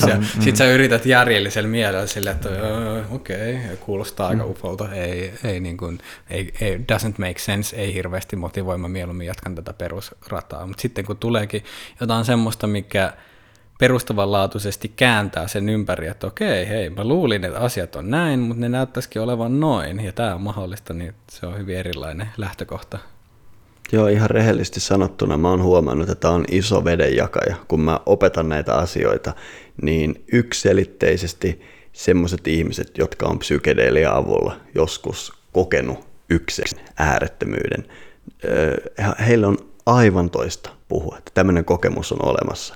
Ja ihminen, jolla ei ole sitä tiiseriä, mä uskon, että liekö hänelle viisasta edes sanoa, että tämmöinen ykseyden tai äärettömyyden kokemus on mahdollista. Se ehkä kannattaa vain jättää semmoiseksi loppuylläriksi, koska mun mielestä sitä ei voi konseptualisoida ollenkaan ilman vaikka tuommoista tiiseriä. Niin, se on kyllä, niin kun, jos joku viisausperinteissä on aika yhteistä, niin kyllä sitä niin kun äärettömyyttä tai mitä ikinä käytetäänkään, niin se käsitteellistäminen, niin siitä niin kuin vähän riippuen, niin aika moni sanoo, että niin kuin, joko että ei, tai niin kuin on hyvinkin niin tästä ei puhuta. Tästä ei kannata puhua, koska tästä ei voi puhua. Ja joka kerta kun puhuu, niin tuntee itse vaan tyhmäksi. Mikä total fail. Miksi nuo sanat tuli mun suusta? Ei se ikinä tavata sitä. Ja se ehkä justiin vielä, että jos siitä liian aikaisin puhuu ja miettii, niin se voi, silloin saattaa niin kuin muodostaa just jonkun mielikuvan, mitä tämän pitäisi olla. Niin kuin, okei, nyt mä oon lukenut tämmöisiä juttuja, että mitä on vaikka ykseys tai mitä nämä on. Mulla ei ole kokemusta, mutta koska tämä tyyppi sanoo tätä nyt mä käsitteellistän tämän, nyt mulla on selkeä kuva ja nyt mä menen sitä kuvaa kohti, mutta se kuva on kuitenkin luotu tosi rajallisessa mielessä, ja jolloin todennäköisesti jahtaa jotain lohikärmettä, mikä on aina sitten siellä nurkan takana. Jos ääretön esitetään, se ei enää ole ääretön. Ja niinpä monessa viisausperinteessä tämä äärettömän symboli on jopa kiellettyä esittää. Ja meillä on monista uskonnoista onkin jäljellä se, että joku ikoni, sitä ei saa esittää piirroksena tai muuta, kun se menettää äärettömyydensä heti siinä esityksessä. Intialaiset ratkaisee tämän yleensä sillä, että jos ne esittää äärettömän, niin ne laittaa sillä aivan hiton monta päätä ja kättä ja muuta. Että me ei ajatella sitä tämmöisenä tyyppinä, vaan me tavallaan ymmärretään, että kaikki kasvot on vääriä. Mm. Ja ehkä liittyen tuohon, mitä puhuttiin aiemmin tästä persoonasta ja siihen samastumisesta ja siitä niin kuin tässä joogan business-mallissa, niin siis mä itse pidän niin kuin sellaisena valtavana uhkana suorastaan, että kun me lähdetään puhumaan näistä niin kuin joogafilosofian oikeasti, mitä siellä oikeasti on ja mikä se käsitys todellisuudesta on ja mitä siihen sisältyy, niin pidän uhkana sitä, että ihmiset alkaa ajattelemaan sillä, että minä olen nyt valaistunut, minä olen nyt ykseydessä. Ja tavallaan niin kuin koko se ajattelukela, mikä siitä tulee, että tämä tekee minusta persoonana jotenkin paremman. Ja toki toi sun näkemys siitä, että tantrinen guru on sellainen, joka toteuttaa omaa olemustaan maailmassa hyvin, ja se näkyy. Tämä on jälkeenkäyvää ja mun mielestä tosi hyvä juttu, mutta jotenkin mä niin kuin aina palaan siihen, että jos ihminen voi sillai paikantaa sen, että minussa on nyt kasvanut tällainen henkisyys tämän harjoituksen myötä, niin se ei ole se, varo sitä. Varo nimenomaan sitä juttua. Ja et sillain niin kuin, mulla on jotenkin muodostunut semmoinen turvaventtiili, että aina tietyssä vaiheessa joogafilosofiakeskusteluun pitää jotenkin palata siihen niin, että joo, että muuten tänään kaatui kahvikuppi ja ärsytti tosi paljon. Niin kuin pitää muistaa, että me ollaan oikeastaan, pysytään ehkä loppujen lopuksi aika samanlaisina kuin me ollaan nyt. Niinpä. Monin tavoin. Kyllä. Niin, että se palaa siihen käytäntöön, siihen, niin kuin, että mitä on tämä tässä näin. Koska se on justiin, että jos jonnekin on helppo eksyä, niin sinne mielen verkkoihin ja justiin sinne käsitteiden maailmaan ja sitten niin kuin uppoutua sinne niin kuin tavalla, mitä ei huomaakaan. Ja just myös toi, että se henkisyys, mikä on niin kuin jollain tavalla niin kuin yhteyttä ja niin kuin yksilön ylittävää, ja niin kuin miten mä ainakin käsitteellistän sitä, niin kuin sen, niin sitten kun siitä tuleekin osa sitä yksilön identiteettiä, niin sitten ollaankin jo, niin kuin, sit se on tehnyt aikamoisen niin kuin muodonmuutoksen siinä vaiheessa. Yksi mikä harhauttavaa noissa järjellistyksissä ja sanallistuksissa on semmoiset representaatiot, että niistä helposti varsinkin alkuvaiheessa voisi muodostua, oli sitten praktiikka ja ympäristöviisausperinne, mikä tahansa, niin tavallaan jos jää jumiin niihin representaatioihin ja alkaa myös elää niitä ja peilaa vaikka luo jonkun kuvan jostain henkistä kehittymistä tai valaistumisesta ja alkaa elää sitä unohtaen just sen vanhan ohjelmoinnin ja vähän niin kuin sokaistuu siitä omaamatta sitä tarkempaa suoraa kokemusta, koska se oma, niin kun, jos se tavoite on se valaistuminen, että minä haluan valaistua ja olla tällainen ihminen, jota en välttämättä nyt ole, tai ylittää itseni sillä tavalla, niin siinä on semmoinen harhautuksen polkuja. Mm-hmm. Mm-hmm. Mulla tuli mieleen tuosta ihan palauten siihen, mistä me lähdettiin keskustelemaan, että todellisuus on virta. Kokemuksen virta ja semmoinen hauska tapa ajatella näitä mun ja Matti esittämiä joogan päämääriä on, että Mattihan puhuu siitä, että me katsotaan sitä virtaa siitä ainoasta tyynestä paikasta, mitä on. Eli tavallaan se, joka, miten se nyt sanotaan, toi riittäkö. Kun taas se, mistä mä puhun, on itse asiassa muuttua siksi virraksi. Ja sitten kun yrität selittää jollekin, mitä semmoinen NS-valaistuminen on, koska se on vähän niin kuin taimenen hommia joessa. Se on jatkuvaa mukautumista. Sillä sekunnilla, kun sä selität sen, virta on jo muuttunut, se on jotain muuta. Eli kun me ollaan tässä podcastissa, niin eikö se ole hyvin lähellä sitä virtaavuuden flown kokemusta, että se on enemmänkin tapa olla, löytää se. Vähän tai niin kuin kun puhuttiin siitä sormen päässä olevasta solusta, niin eihän se voi yrittää selittää jollekin muulle solulle, mikä on se hänen tehtävänsä, koska hänen tehtävänsä on minuutin päästä eri, koska se on elävä, virtaava todellisuus. Voiko nähdä, että viisaus on se, niin kuin,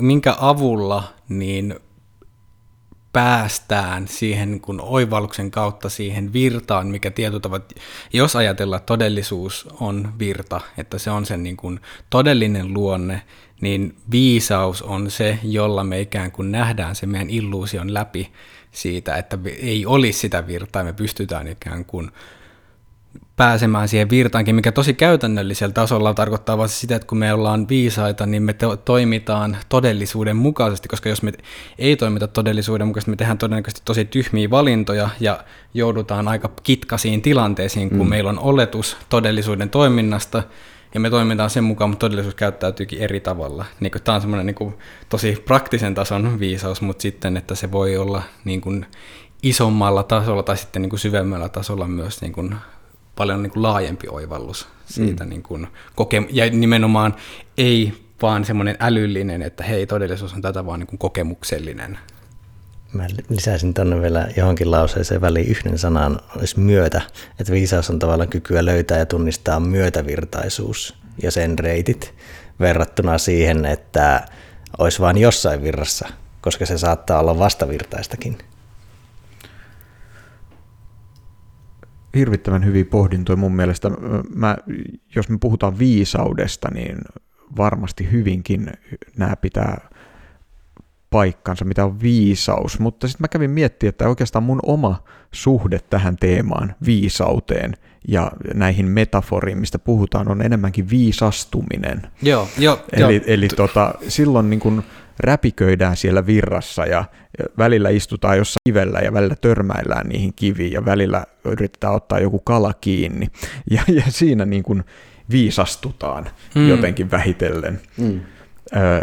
Ja mä niin kun, ja tämä koskee ehkä laajemmin mun käsitystä myös tiedosta, eli mä näen sen niin kun sellaisena prosessina, joka vaan niin kun laajenee ja virtaa eteenpäin.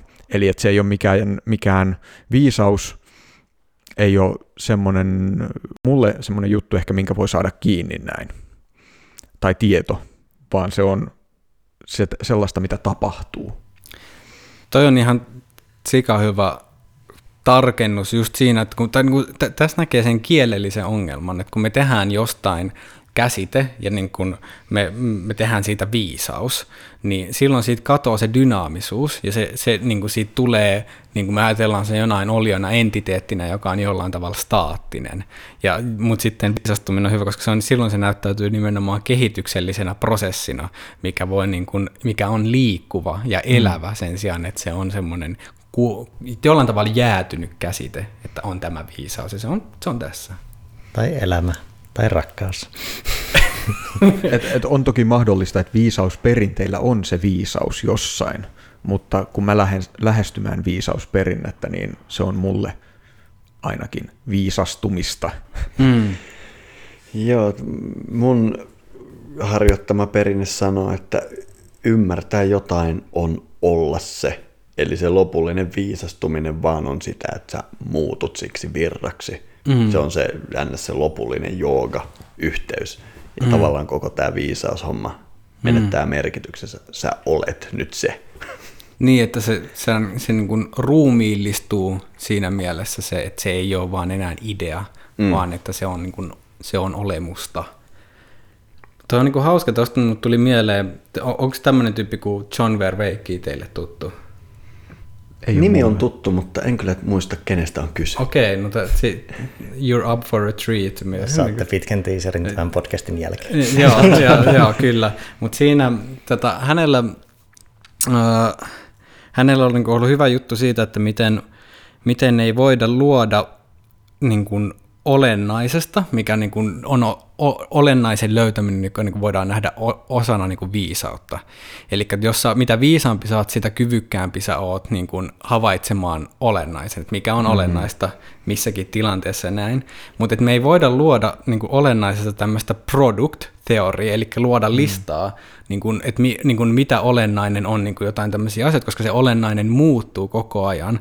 Mutta me voidaan niin kuin luoda tämmöinen olennaisen havaitsemisen teoria, että siinä on jotain niin kuin universaaleja prinsiippejä, mutta se on nimenomaan, että me ei voida jäädyttää sitä tämmöiseksi listaksi, vaan että me voidaan ainoastaan se prosessi, mikä voisi olla myös se niin kuin viisastumisen prosessi, että me voidaan ainoastaan siitä puhua enemmän kuin varsinaisesti siitä, että mitä se sitten on, niin kuin minkä näköisiä ominaisuuksia siinä on. Joo, toi on tosi kauniisti puettu toi ajatus, mikä joogaperinteessä on tämä termi dhyana, joka käännetään usein meditaatio, mutta se nimenomaan tulee juuresta thi, eli nähdä. Ja tämähän on sitten levinnyt koko Aasian läpi. Buddhalaiset käyttää nimeä jnana, joka on siitä muunnos, ja kiinalaiset käyttää nimeä chan, ja tämä muuttui Japanissa muotoon zen. Eli se alkuperäinen idea on nimenomaan just tavallaan nähdä se olennainen, ei analysoida sitä olennaista. Semmoinen kova jätkä kuin Krishnamurti sanoi, että se on choiceless choice, että ikään kuin sä aina osaat valita oikean, mutta sä et missä vaiheessa tee valintaa. Monet on yrittänyt sitä pukea sanoiksi. Sä vaan näet olennaisen. Tuohan on niinku, eikö tuo niinku flow? Niinku... Flown ytimessä just, niin. Jos konkretisoi, niin jos sulla on paljon taitoa, niin sä pystyt olemaan syvässä flowssa, koska sä osaat aina valita automaattisesti parhaan tavan, sinun ei tarvitse pysähtyä miettimään, ja se järki on täysin minimissään käytetty työkalu. Kyllä, ja Krishnamurti sanoi, että onko silloin edes kyse valinnasta, ja siksi hän valitsi sen choiceless choice. Tähän flow-teemaan liittyen hän on myös hyvin sopiva, että tätä dhyanaa havainnollistetaan vaikka Joogasutran kommentaareissa tällaisena yhtenäisenä vesivirtana. Täsmälleen. Eli että sitä edeltävä vaihe on kuin vesihana, joka tiputtaa. Tosin tämä ei ole muinainen vertauskuva tämä vesihana, mutta kuitenkin. Ja joka tapauksessa se on kuin vesihana, joka tiputtaa, ja dhyana on se, kun tulee tällainen yhtenäinen, se katkeamaton virta. Ja sitten tuosta päästään semmoiseen, mikä mulla on pyörinyt koko ajan tässä taustalla mielessä. Joskus on todennut sitä, tai mä heräsin yöllä ja mulla oli vaan mielessä lause, että flow on olemista tekemisen kautta. Niin tavallaan sitten siinä päästään semmoiseen effortless effort ajatuksen, että siinä ei ole sitä puskemista eikä tavallaan sitä järjen työstämistä, ja siinä voidaan rennosti kulkea siinä virrassa ja se muuttuu kuin olemiseksi. Ja ehkä tälleen tietoisuuden tasolla se menee tavallaan tekijästä kokijaksi samalla. Hienoja tapoja pukea tämä sama muinainen viisaus eri tavoilla sanoiksi. Niin, se on jännä, että se monenlaisia muotoja se ottaa, mutta siellä niin kuin monesti jäädään niihin muotoihin kiinni, mutta mistä ne on peräisin. Ne on niitä kuoria. Niin, kyllä. Tuosta tuli mieleen, miten joogassa, niin minkälaisia näkemyksiä on pyrkimykseen tai tämmöiseen niin kuin yrittämiseen? Millä tavalla joogassa niin kuin nähdään tämmöinen?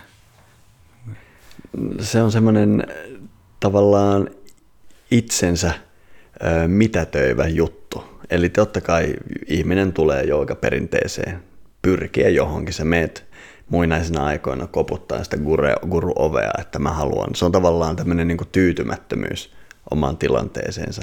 Mutta joogaharjoituksessa tavallaan se eliminoidaan. Se on sitä, tässä on tämmöinen käsite kuin dharma, joka löytyy aasialaisesta perinteestä, jolle on yleinen tapa ymmärtää. Se on niin kuin velvollisuus tai jotain, mitä sun pitää tehdä. Mutta se ei ole itse asiassa mun mielestä hedelmällisin tapa ymmärtää sitä, koska tähän liittyy tämä tietoisuuden kerroksellisuus. Eli periaatteessa idea on se, että on jotain suurempaa, joka toimii sun kautta. Eli vähän niin kuin mun solu sormessa voisi sanoa, että joku suurempi toimii mun kautta. No se on Miska ja niin edelleen. Ja sitten tavallaan ehkä sitä voisi pukea sanoiksi niin, että tähän opetukseen sisältyy semmoinen, että maailmassa ei varsinaisesti ole pakko tehdä mitään. Ei varsinaisesti ole syytä pyrkiä minnekään. Mutta kun pääsee yhteyteen tämän dharman kanssa, niin voisiko sanoa, että sä voit sanoa, että millä ei ole mitään väliä, missä ei ole mitään järkeä, mutta jostain syystä tämän asian tekeminen antaa mulle jotain sisäistä tyydytystä, vaikka millä ei ole mitään järkeä. Ja sä koet merkitystä tehdessä sitä, ja sä koet merkitystä tehdessä tätä, ja vau, sä oot tutustunut siihen, kuka sä oot ja mitä sä teet täällä. Eli tää pyrkiminen tavallaan samalla, kun huomaa sen, että ei ole syytä pyrkiä minnekään, niin huomaa saavansa tietyistä pyrkimyksistä merkitystä. Ja näin se universumi virtaa sun kautta, ja yhtäkkiä sä oot saanut sen skripti, jonka jopa minä hyväksyn. Varmaan siis tämä pyrkimisen ajatus, tämä on mulle jotenkin hirveän kiehtova ja tärkeä ja kiinnostava. Ja mä luulen, että meillä saattaa Miskankaan olla jotain perspektiivieroja. Mutta ennen kuin mennään niihin, niin mun nähdäkseni hän siis oikeastaan vaikkapa koko Bhagavad Gita, yksi tärkeimpiä joogatekstejä, käsittelee oikeastaan vain tätä. Alussa päähenkilö kysyy, että miksi minun pitäisi tähän ryhtyä tähän hommaan, mitä en halua tehdä. Että mitäs jos lähtisin vain luolaan meditoimaan. Ja sitten hän saa vastauksen, joka on pähkinänkuoressa, että koko todellisuus on pelkkää toimintaa. Ja siksi et voi olla toimimatta. Eli että vaikka niin kun ei ole mitään syytä toimia, niin todellisuus nyt vaan on sellainen, että täällä koko ajan tehdään jotain, joten on paras toimia oikein, eli dharman mukaan. Kyllä. Se on monimutkainen juttu. Mutta siis mun henkilökohtainen kulma tähän kysymykseen on se, joka ehkä liittyy tuohon mitä puhuttiin Dianasta just äsken. Eli että me päästään siihen tilaan, missä on valinnaton valinta ja missä se vesihanan virta on täysillä, se vaan virtaa, niin sehän ei suinkaan ole se niin kuin automaattinen tila. Meidän täytyy tehdä jotain päästäksemme kohti sitä. Ja jos mietitään tätä Patanjali joogafilosofiaa, dhyanaa edeltää dharana, eli usein käännetään keskittyminen, ja se saatetaan kääntää, että se on huomion tarkoituksellinen keskittäminen tiettyyn kohteeseen. Ja se tapahtuu niin kuin tippa kerrallaan, eli se tehdään aina uudestaan. Ja mun nähdäkseni tämä liittyy flow-tiloihin laajemmin myös sillä lailla, että jotta me voidaan saada sellaisia kokemuksia, missä joku taito tuntuu tapahtuvan kuin itsestään, on kyse sitten tanssista tai kamppailulajeista tai polkupyörällä ajamisesta, niin meidän täytyy ensin pyrkiä kohti sitä tarkoituksella, harjoitella sitä, ja niin kuin tietyllä lailla nähdä vaivaa. Sitten jossain vaiheessa voi olla, että se meidän vaivan näkö vähän niin kuin muodostuu esteeksi meille. Ja sen takana me huomataankin, että oho, tämä tapahtuukin kuin itsestään. Ja ehkä joogan harjoituksissa on jotain tällaista samanlaista. Joo, täysin samaa mieltä. Eihän kukaan ensimmäiselle joogatunnilleen tullut virtaa siellä, vaan ihmettelee, että mistä ihmeestä tässä on kyse. Ja sitten se hiljalleen homma alkaa toimia. Tuossa on tosi paljon samaa niin kuin meditaatioperinteisiin kanssa, mikä on myös ongelmallista siinä mielessä, että jos joku alkaa meditoimaan ja sitten sulle sanotaan, että nyt te vaan niin kuin ole hyväksyvästi tietoisesti läsnä ja niin kuin älä pyri mihinkään ja näin. Silloin kun sun mieli on, niin sä oletat, että tämä pitäisi olla tämmöinen niin kuin näin. Mutta sitten niin kuin, ei ymmärrä sitä, että se niin kuin kaari menee siitä, että aluksi on pyrkimystä, tarvitaan paljon niin kun sä joudut työskentelemään, koska se ei ole helppoa, sun mieli haluaisi tehdä kaikkea muuta, mutta ajan myötä niin se tyyntyy ja oppii ikään kuin tietyllä tavalla niin kun linjaantuu samaan se sun intentio ja se sun tekeminen, ja jolloin se lopulta sitten justiin tulee toi, että sun pyrkimys muuttuukin sulle esteeksi, ja sä niin kun päästät sen irti, mutta on niin kun, mitkä niin kun, ja tämä on myös aivokuvantamisella niin kuin havaittu, että on niin kuin eroja siinä, niin kuin voidaan nähdä 3 selkeää tasoa meditoijissa, että josta ensimmäisessä, että kun se kuvataan, mikähän se nyt oli, suorituspyrkimys on se niin kuin joku neurologinen nimi, niin kuin effort, ja että niin kuin alkuvaiheessa se on tosi korkea, että silloin kun sä yrität vaikka justiin keskittyä ja niin kuin, yritä, olla läsnä, älä ole tuomitseva, ja sitten sä huomaat, että sä tuomitset, ja sitten niin kuin työskentelet sen kanssa. Sitten on keskivaihe, missä se on semmoista niin kuin, heitä nyt vaan päästä 50-50, mutta silleen, että sulla on hetkellisiä semmoisia niin kuin vaivattomuuden niin kuin hetkiä, mutta sitten sä palailet ja sitten sä fluksaat niiden välillä.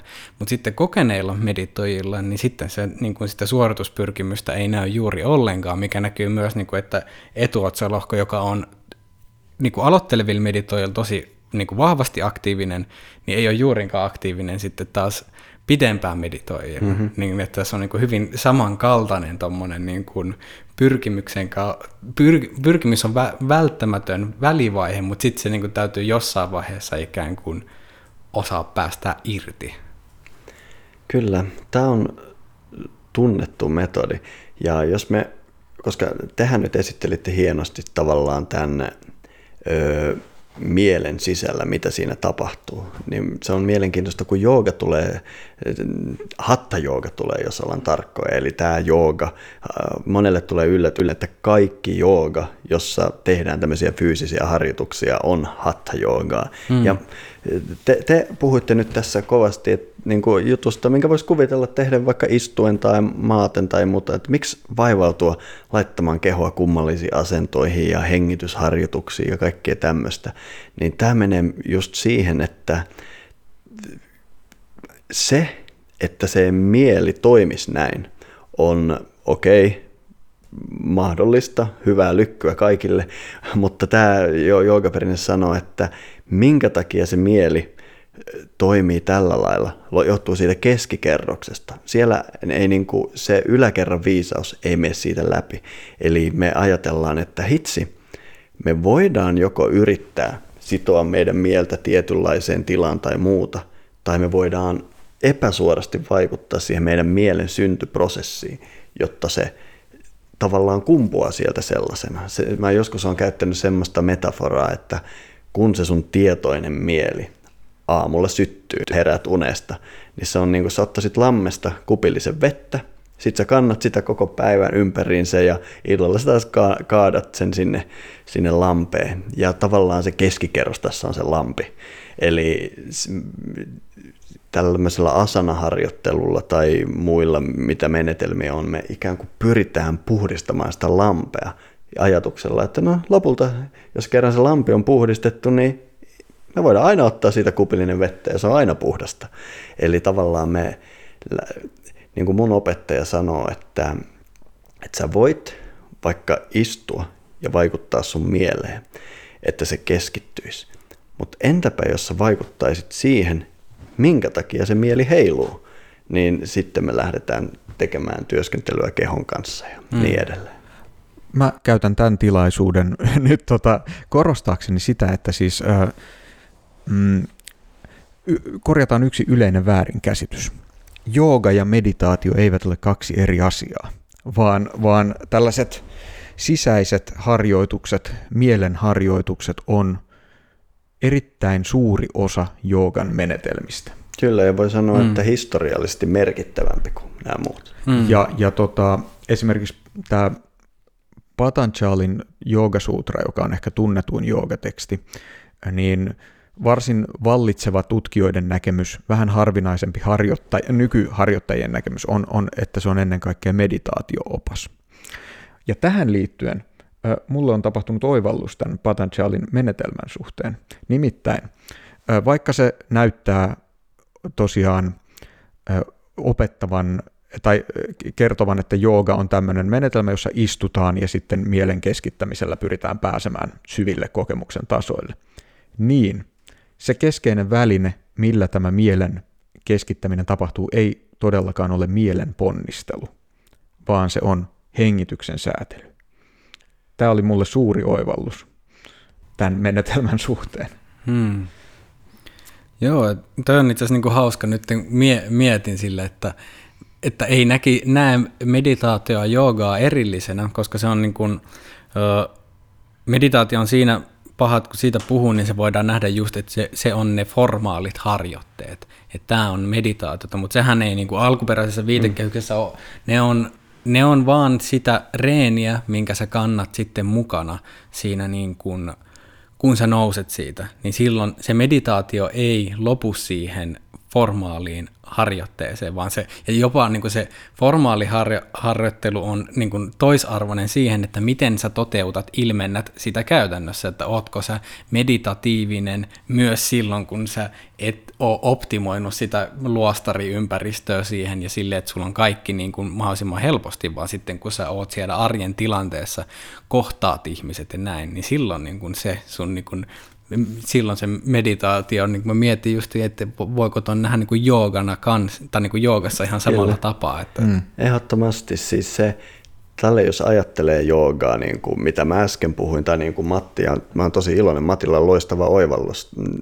Tämä on tosi hedelmällinen tapa lukea Patanjalia, ajatella, että se mielen säätely ei ole mitään mielen kanssa tehtävää, vaan pranajama-konsepti, eli joka yleensä ymmärretään hengitysharjoituksena sen kautta tehtävää toimintaa. Nyt odotetaan, mulla katkesi ajatus. Mitähän sä just sanoit? Hauska, kun pitää itsekin kelata. Niin, siitä niin kuin meditaation kantamisesta sen ulkopuolelle. Eli tavallaan tämä NS-meditaatio on tässä yhteydessä jollain muulla hankittu juttu. Me ollaan, niin kuin joogisilla termeillä voitaisiin sanoa, että me puututaan meidän hienovaraisen systeemin toimintaan jollain metodilla, olkoon se asana tai hengitys tai muu. Ja koska meidän hienovaraisen systeemi, jooga puhuu praanasysteemistä, toimintaan on vaikutettu, meidän sisäinen mieli muuttuu. Ja tästä perspektiivistä on tosi hurja niin kuin sanoa, että kävinpä äsken meditoimassa. Niin kuin Jooki kysyi, että miksi sä lopetit? What's the point? Eli se on jotain vaan, mikä rakennetaan, ja kun se on rakennettu, niin se on rakennettu. Kyllä. Joo, ja siis mä itse asiassa toinen tähän liittyvä juttu, jota mä nyt alan pikkuhiljaa puskemaan läpi yleiseen tietoisuuteen, on tämä, että termistä meditaatio voisi päästää irti pikkuhiljaa. Meditaare tarkoittaa ajattelua. Siis monestakin syystä. Ensinnäkin niin, että siis aina kun nykyisin puhutaan meditaatiosta, puhutaan näistä aasialaisista harjoitusperinteistä, joihin jooga kuuluu, joihin buddhalaiset harjoitukset kuuluu ja niin edelleen. Mutta termi meditaatio tulee latinasta ja kristillisestä perinteestä, ja sen merkitys on hieman eri. Se toki hyvin mielenkiintoisesti viittaa tietynlaisiin mielen harjoituksiin. Niin mun mielestä meditaatio on suomeksi just niin kuin... Se mietiskelyn harjoitus. Niin, kielitoimisto sen kääntää, ja meditaatio suomeksi on mietiskely. Täsmälleen. Eli sen takia mä niin kuin on nyt tällaista uusiokieltä käynyt viljelemaan ja puhun esimerkiksi joogan sisäisistä harjoituksista mieluiten esimerkiksi.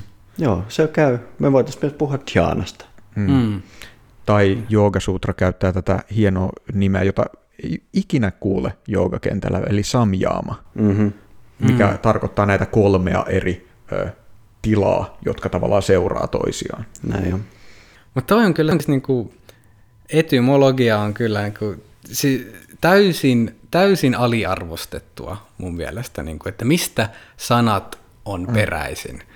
Koska sitten kun mennään niille niin kuin alkujuurille, että mistä nämä sanat tulee, niin sitten niin kuin pystyy aika paljon eri tavalla näkemään, että millä tavalla siihen käsitteeseen yhdistetyt asiat on muovautunut, ja miten myös se tietynlainen käsitteellistäminen on niin kuin muovannut sitä, että mitä siitä ajatellaan. Todella. No sitten, mitä tulee mieleen, meillä tässä aikapaine vähän lyö päälle, niin myötävirtaisuutta on sivuuttu jonkun verran, ei ihan, no ollaan kyllä käsitelty suoraankin, mutta lähinnä tämmöinen aika metatasolla, niin käytännön juttuja, miten te pyritte edistämään elämän myötävirtaisuutta omassa elämässä tai teidän ympärillä? No mun kohdalla varmaan vastaus on melko lailla itsestäänselvä. Mä oon käyttänyt tuhansia ja tuhansia tunteja uppoutumalla tämmöiseen perinteeseen, missä on hirvittävän hyviä. Joka perinteessähän kaunista on se, että se on täynnä käytännön harjoituksia. Eli me ollaan tosi innoissaan, filosofoidaan joogassa, mutta lopulta kaikki palautuu siihen käytäntöön, että tehdään siitä filosofiasta totta. Ja niin kuin joku viisas sanoi, että opetus, mitä et tunne omassa nahassasi, on Eli huhut ei kiinnosta, vaan metodit, joilla tehdä siitä totta. Eli joogaharjoitus on tosi iso osa mun elämää tietysti, mutta jooga voidaan ymmärtää niin laajalla tavalla, koska se kun ne sun sisäiset prosessit vaihtuu, niin se johtaa juttuihin. Se johtaa esimerkiksi luontosuhteen herkistymiseen, eli sillä on syynsä, miksi muutimme perheen kanssa Sipoonkorpeen. Perhe, sä huomaat, että sä haluat ilmaista. Tämä koko perhejuttu, niin kuin sanoin, ei ollut nuorena mulle yhtään niin kuin toimiva skripti, mutta nyt mä ymmärrän, että näin mä ilmaisen tässä elämässä. On lukemattomia asioita, että eikö se ole vaan sitä elämän elämistä, ja elämässä on sitten näitä harjoitteita, jotka pitää sen yhteyden mahdollisimman hyvin ehjänä. Mä ehkä lähtisin liikkeelle jotenkin siitä, että on hirvittävän hyödyllistä suunnata huomio asioihin, jotka on itselle merkityksellisiä ja inspiroivia ja ravitsevia.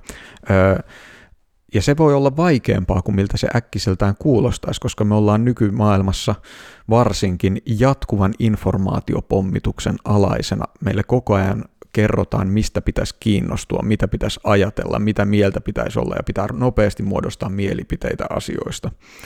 Ja jollain lailla, sillai, ei nyt tarvitse kaikkia ikkunoita ja ovia ja silmiä ja korvia laittaa kiinni mun mielestä. Mäkin seuraan maailman tapahtumia ihan kohtuullisesti, mutta jollain lailla, että saisi sen painopisteen pidettyä niissä asioista, jotka niin kuin kumpuaa omasta itsestä ja jotka siellä värisyttelee jotain kieliä hyvin, niin se on niin kuin mulle semmoinen valtavan tärkeä. Se voi liittyä just perheeseen, luontoon, kirjallisuuteen tai tällaisiin niin kuin pakkomielteisiin, mitä mulla ja Miskalla selvästi on, kuten joogafilosofiaan, jotka siis voin kertoa, että mä oon paininut sen kanssa, että kannattaako näille asioille uhrata aikaa. Mutta sitten mä toisaalta totesin jossain vaiheessa, että nämä on niinku ne asiat, jotka saa mun mielestä elämän tuntumaan elämältä, kun sukeltelee sinne muinaiseen mytologiaan ja itämaiseen metafysiikkaan. Niillä on vaikea perustella, että miksi ne olisi käytännöllisiä tai hyödyllisiä tässä maailmassa, mutta mun olisi tosi vaikeaa olla täällä ilman niitä. Mm. Eli mä lähtisin siitä, että on hyvä päivittäin luoda yhteys niihin asioihin, jotka on itselle kaikkein tärkeimpiä. Hmm. Sieltä tuli niin kuin, molemmilla tuli yhteys sieltä niin kuin, pikkasen eri tavoin ilmastona, mutta kuitenkin, että niin kuin yhteys pysyy, on niin kuin viritettynä oikealle taajuudelle, niin se tuntuu aika semmoiselta universaali, tai kai viisasperinteetkin on siitä yhteydestä jotain joskus maininnut. Sanskritiksi jooga.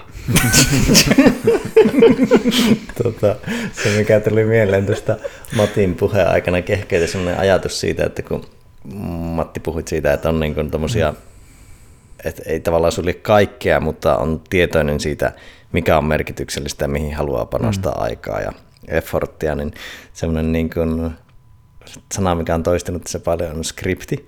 Ja mä joskus miettinyt, että tarinat on vähän niin kuin psykologisia bakteereja. Niin semmoinen skriptibiomi, että sulla olisi terve niin kuin skriptikanta, että sä tunnistat, mitkä skriptit on hyviä ja sopii siihen viisauteen, mitä sä haluat ilmentää, ja mitkä ei sovi. Että on niin kuin skriptitietoinen. Joo, joku sanoi kerran hauskasti, että emme elä luodussa maailmankaikkeudessa, vaan luovassa maailmankaikkeudessa. Eli sitä skriptiä ei ole. Me just luodaan sitä tälläkin hetkellä. Eli se ei ole staattinen, eli just näin. Niin, tässä on taas ehkä se kehkeytyvyys. Ei mitään staattista, vaan itsemuokkaava ohjelma. Ja tietyssä mielessä me pystytään ehkä jollain lailla myös joskus osallistumaan siihen luomiseen. Ainakin se tuntuu siltä. Mutta se voi riittää. Kyllä mulle riittää. Mä oon ihan valmis sanoa, että me olemme se. Joo. Tuo on hyvä tuo luomisen esiin tuominen sillä, että aika monista asioista puhutaan vähän niin kuin ulkoisena juttuna, että jokin löydetään, kun usein se luodaan. Että löytää oma juttu, löytää intohimo, löytää X, löytää itsensä. Joo, toi on hyvä pointti. Monet ihmiset ja syystäkin tuskailee sen kanssa, että mikä on mun oma juttu ja miten sen löytää, mutta siis siinä voisi olla jotain viisautta, että se joko luodaan tai se on jo löydetty. Yleensä se on se itsestäänselvin asia jollain lailla, joka on niin lähellä, että sitä on vaikeaa havaita. Niin, ja sitten voi olla just, että järjellisessä mielessä on niin kuin ideaali, mikä ajattelee, että sulla on määritelmät, tietyt kategoriat, minkälainen sen jutun suunnilleen pitäisi olla. Että sulla on se sun juttu siinä, mutta sä työnnät sitä aktiivisesti pois, koska sä oot asettanut jonkinnäköisiä kriteerejä sille, miltä sen pitäisi näyttää. Kyllä, ruvetaan. Tai olisiko paketoitu tähän? Ei vain ruveta, koska meillä on joskus vaarana, että me ruvetaan paketoimaan puoli tuntia, semmoinen syvä paketointi. Me ei ole semmoisia niinku pikaleikkaajia, vaan siinä niinku hetken aikaa siinä niitä nyörejä laitellaan kyllä ihan. Niin. Kokeillaanko nyt tämmöistä niinku suht tiivistä paketointia?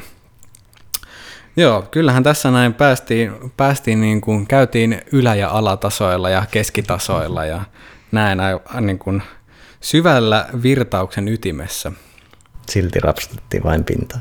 Kyllä, niin joo, sitten tässä niin kuin, tosiaankin saatiin jonkinnäköinen pieni lipaisu ehkä sinne elämän virtaan, mutta joka tapauksessa niin kiitokset todella paljon, että lähditte messiin. Tämä oli kyllä niin kuin, tämä on nyt meidän kauden niin kuin tämmöinen ensimmäinen vierasjakso, niin saatiin ihan niin kuin mielestäni aika mainio aloitus tälle tulevalle kaudelle. Yhdyn tähän.